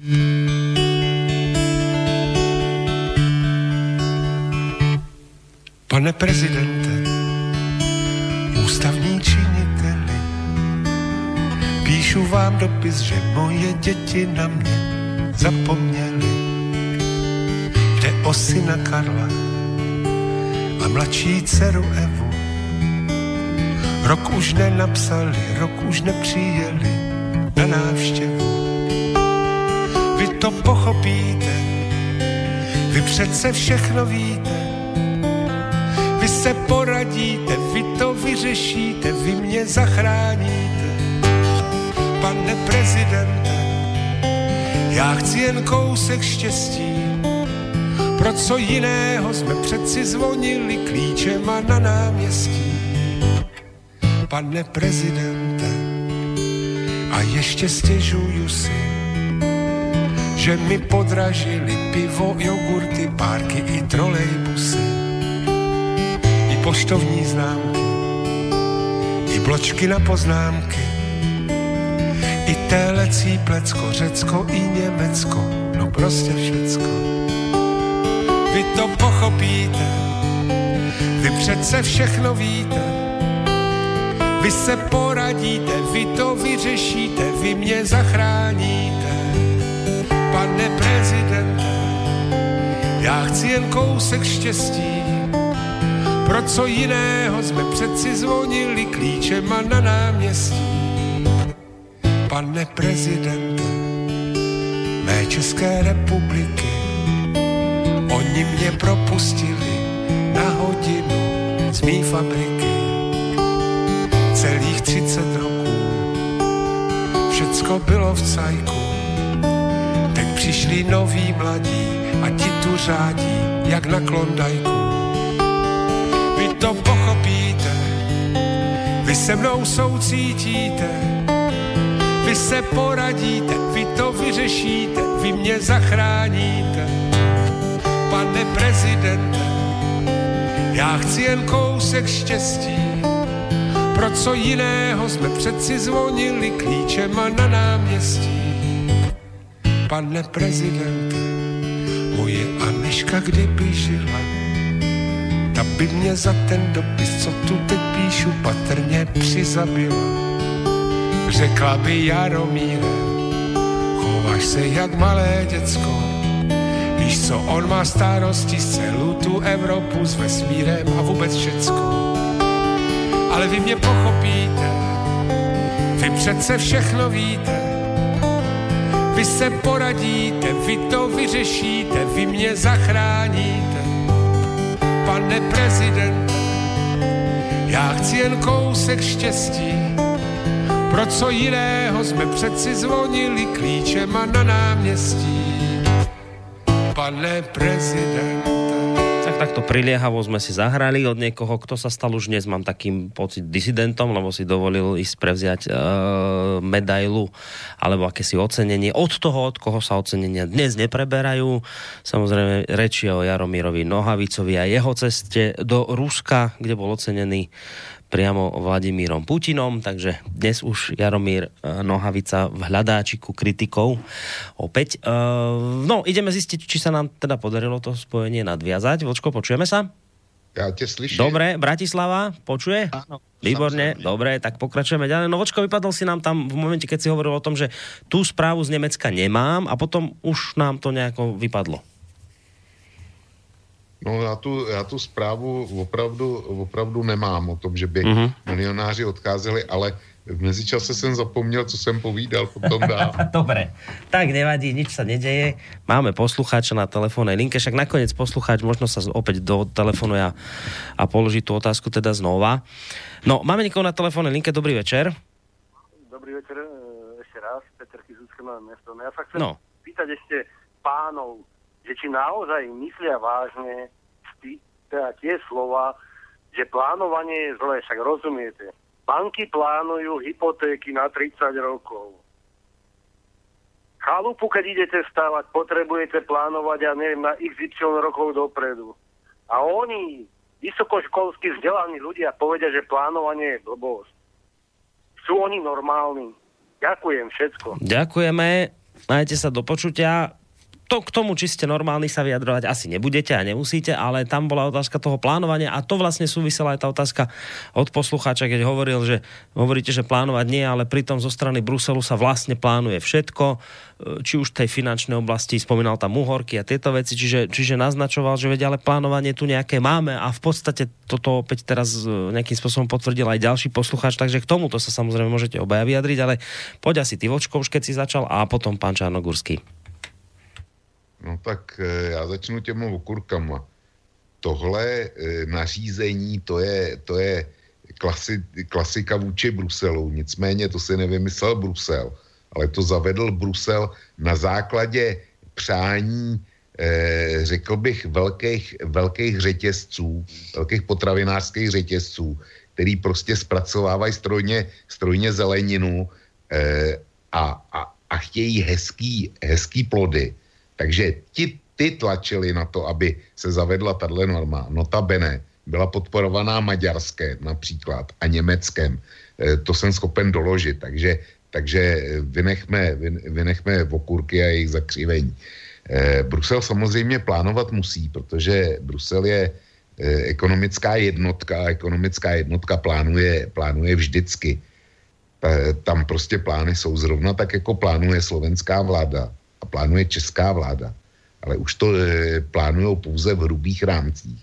A už to nemůžou být detailní plány, e, které jsou rozpracované do posledního JZD nebo do poslední fabriky, kolik mají vyrobit, kolik se má postavit bytů. To stát dneska nemůže řídit.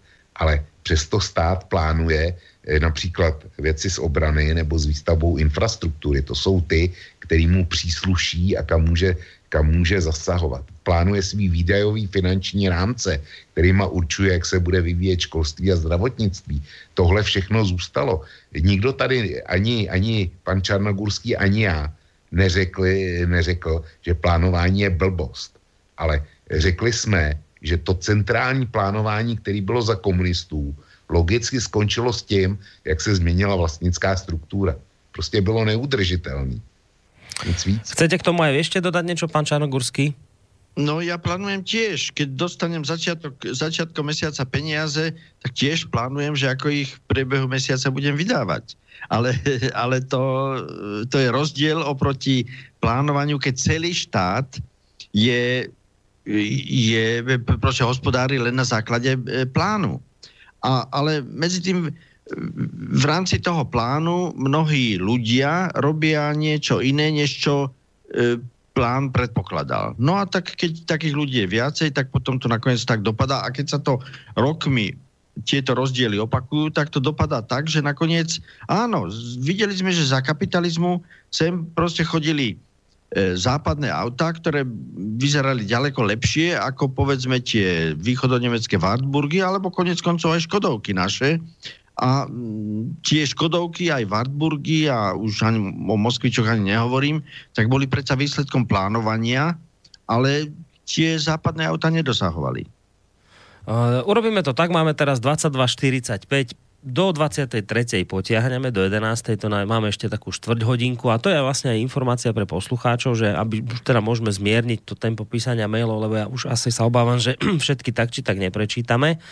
Tak ale poďme hneď na ďalší. Dobrý večer. Často sa hovorilo, že by mala e, vládnuť vláda odborníkov a nie, počkajte, zdvihnem telefon, ale, ale dočítam ten mail a necháme zareagovať hosti, takže počkajte chvíľu na linke.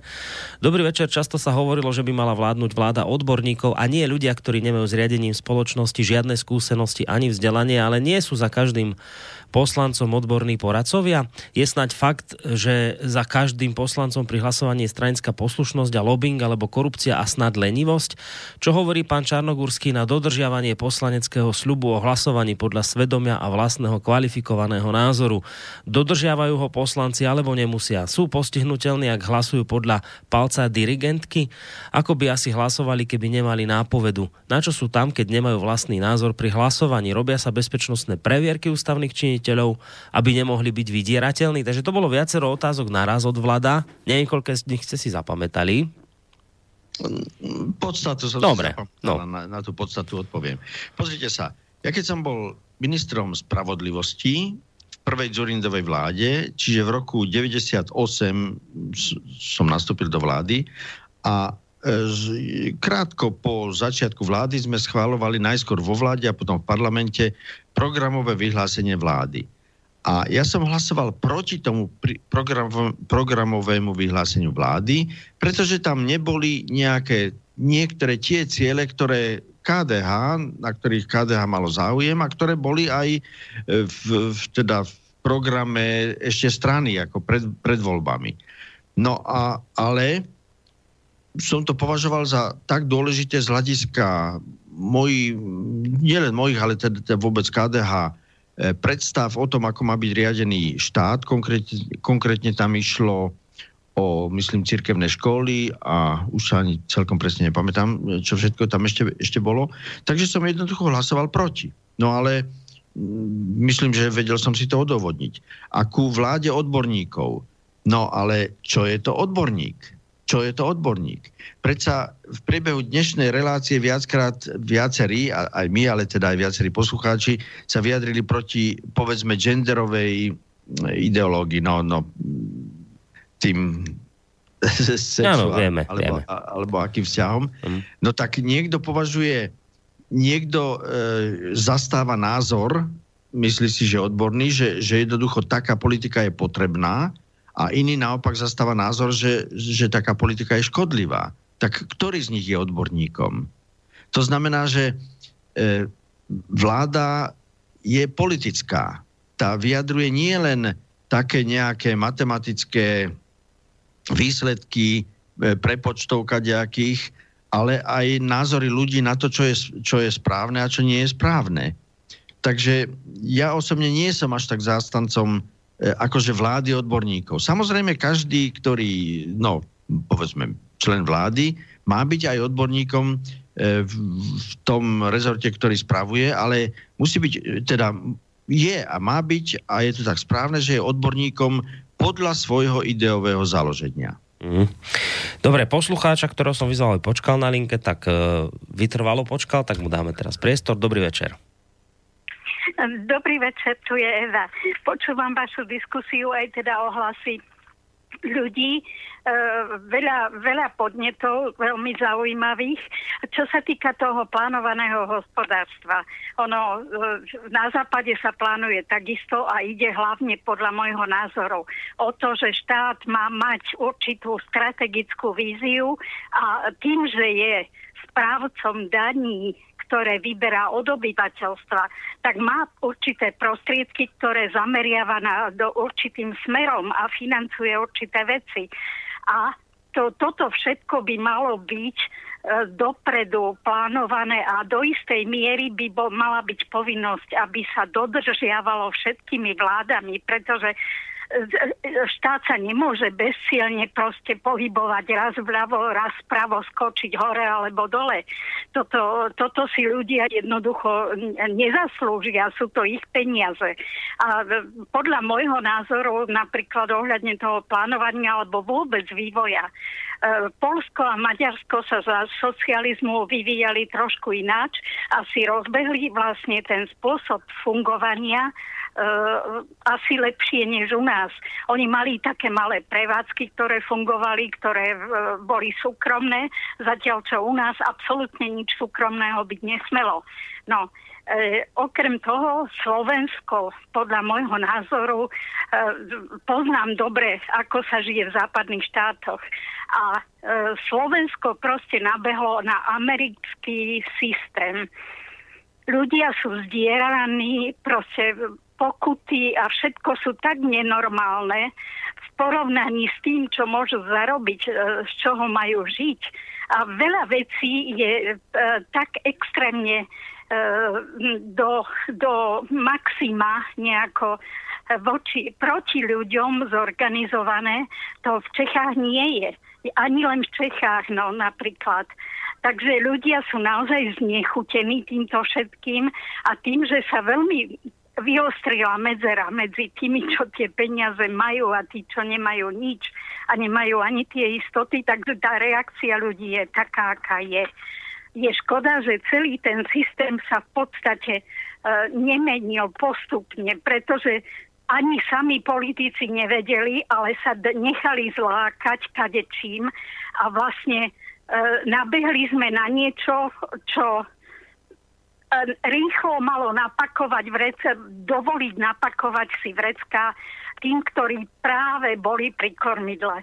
A toto vlastne existuje dodnes a nejaká zmena ani nie, nie už ani snaha o nejakú zmenu.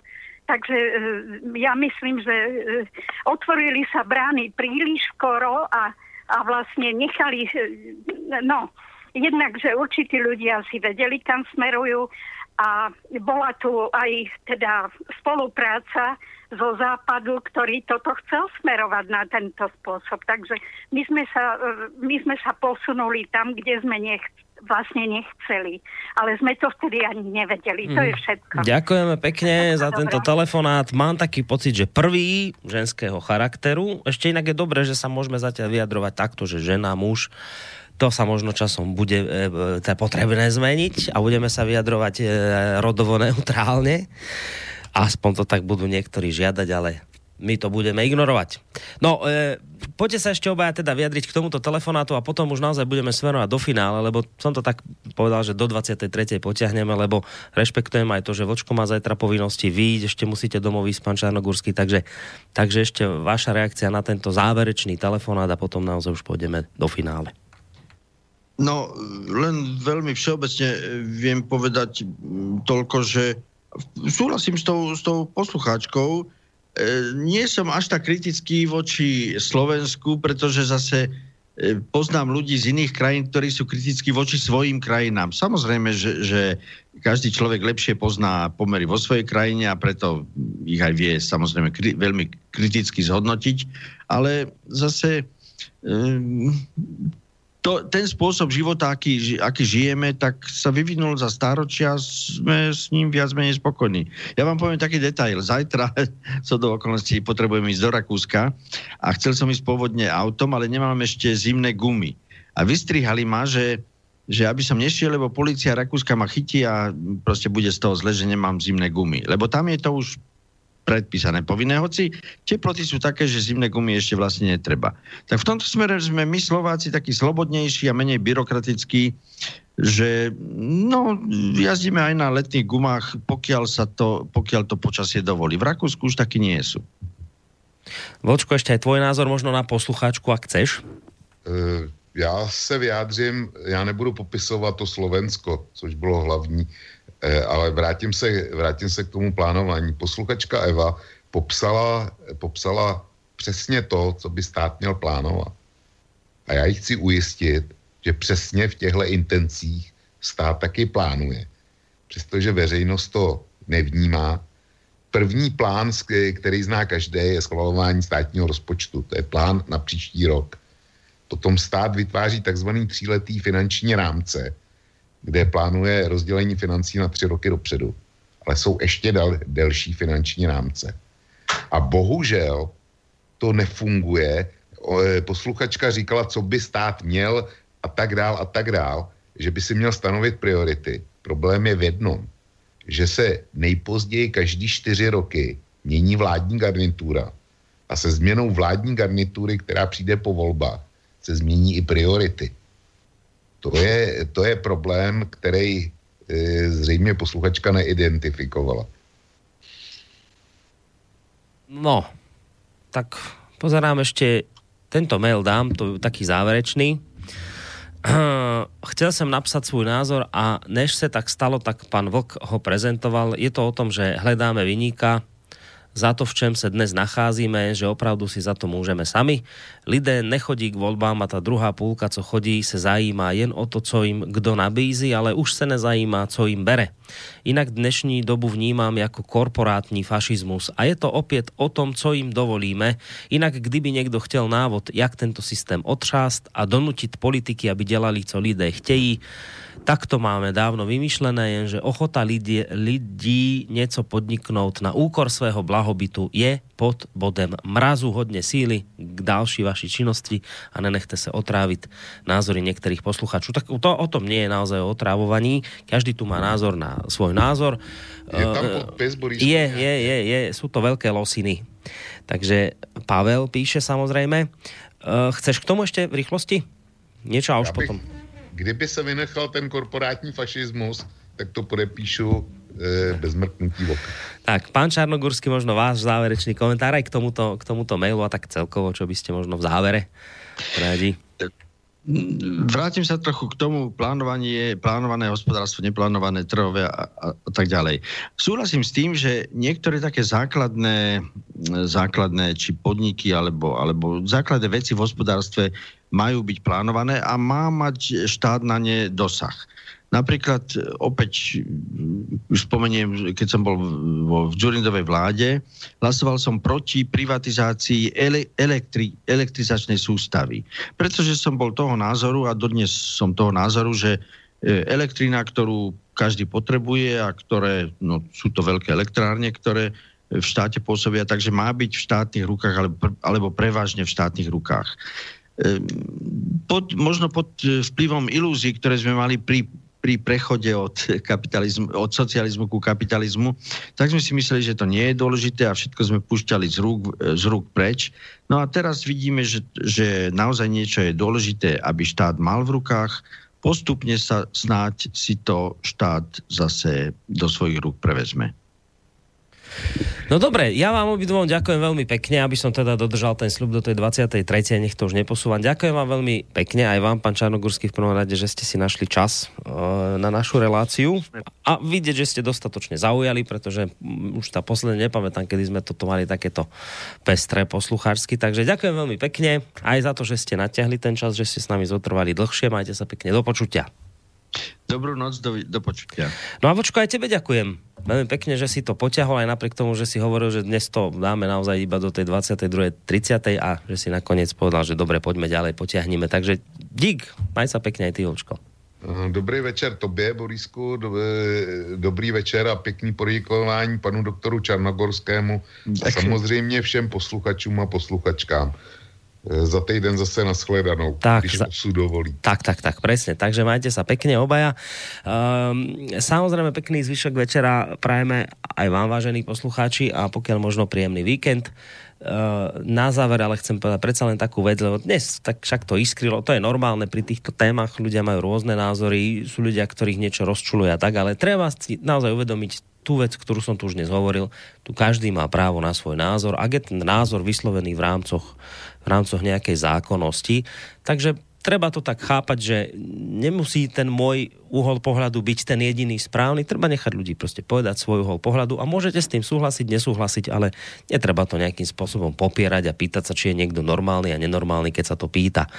Naopak, treba si užiť tú skutočnosť, že tu máme priestor, kde môžete diskutovať. Aj napríklad s takými ľuďmi ako dnes s pánom Čarnogórským. Takže toto je určite výhoda tohto priestoru a udržme si to. Majte sa pekne do počutia. Zahráme si ešte jednu pesničku, takú tiež podľa mňa celkom priliehavú.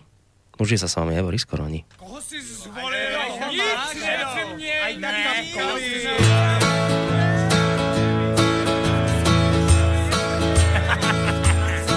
Za devatero horami a devatero řekami Leží kraj líbezny jak z reklamy tam pravdě všenka nekvete. Člověk zde vyvinul se z prasete, v sametové rubáše, zloději loví zbytky guláše, z plastových talířků kartou ze zlata.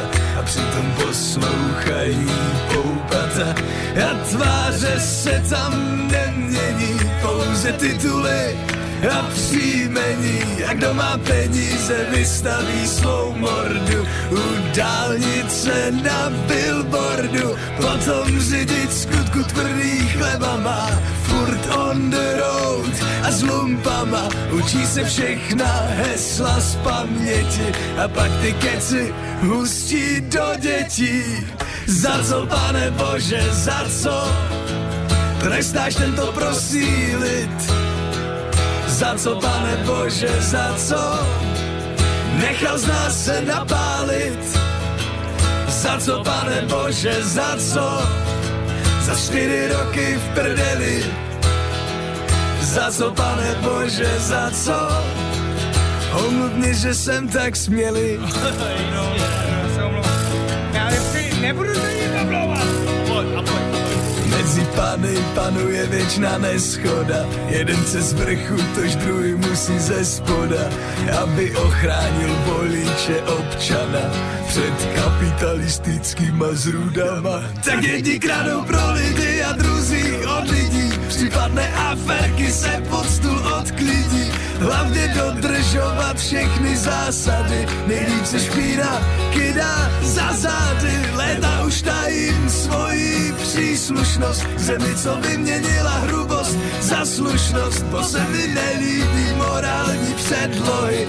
Čili papalači hrající si na bohy. Povinné školení pro všechny poslance. Lekce planého žvanění, lekce arogance a místo polední debaty z prdu kulička, ať skvětá naše zemička. Za co, pane Bože, za co trestáš tento prostý lid? Za co, pane Bože, za co nechal z nás se napálit? Za co, pane Bože, za co za čtyři roky v prdeli? Za co, pane Bože, za co? chceš, abychom trpěli.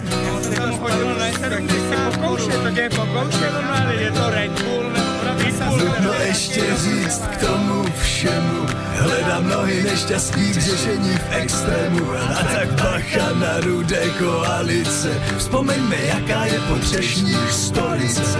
Nedávno přišla jedna děsivá zpráva, že se zase valí dělníci, tentokrát zpráva poznávacím znamením. Jsou holé hlavy, neznalost dějin a ústavy. Přesto všechno, co lid v tom kraji zažívá, probíhají všechny nepokoje v pajzlu ubyva a stále věří na rytíře z blaníku. Než přijdou zvolil národ vyčkávat si taktiku, tak si tu pomalu každý svůj život hníje. Z úcty k tradici, ruka ruku je upřímně řečeno, trochu teskno mi že nám stačí demo, demokracie. Za co, pane Bože, za co? Trestáš tento prostý lid? Za co, pane Bože, za co? Nechal z nás se napálit? Za co, pane Bože, za co? Za čtyři roky v prdeli. Za co, panem Boże, za co? Tak, tak. Za co? Niech stadnie niech odstrzeli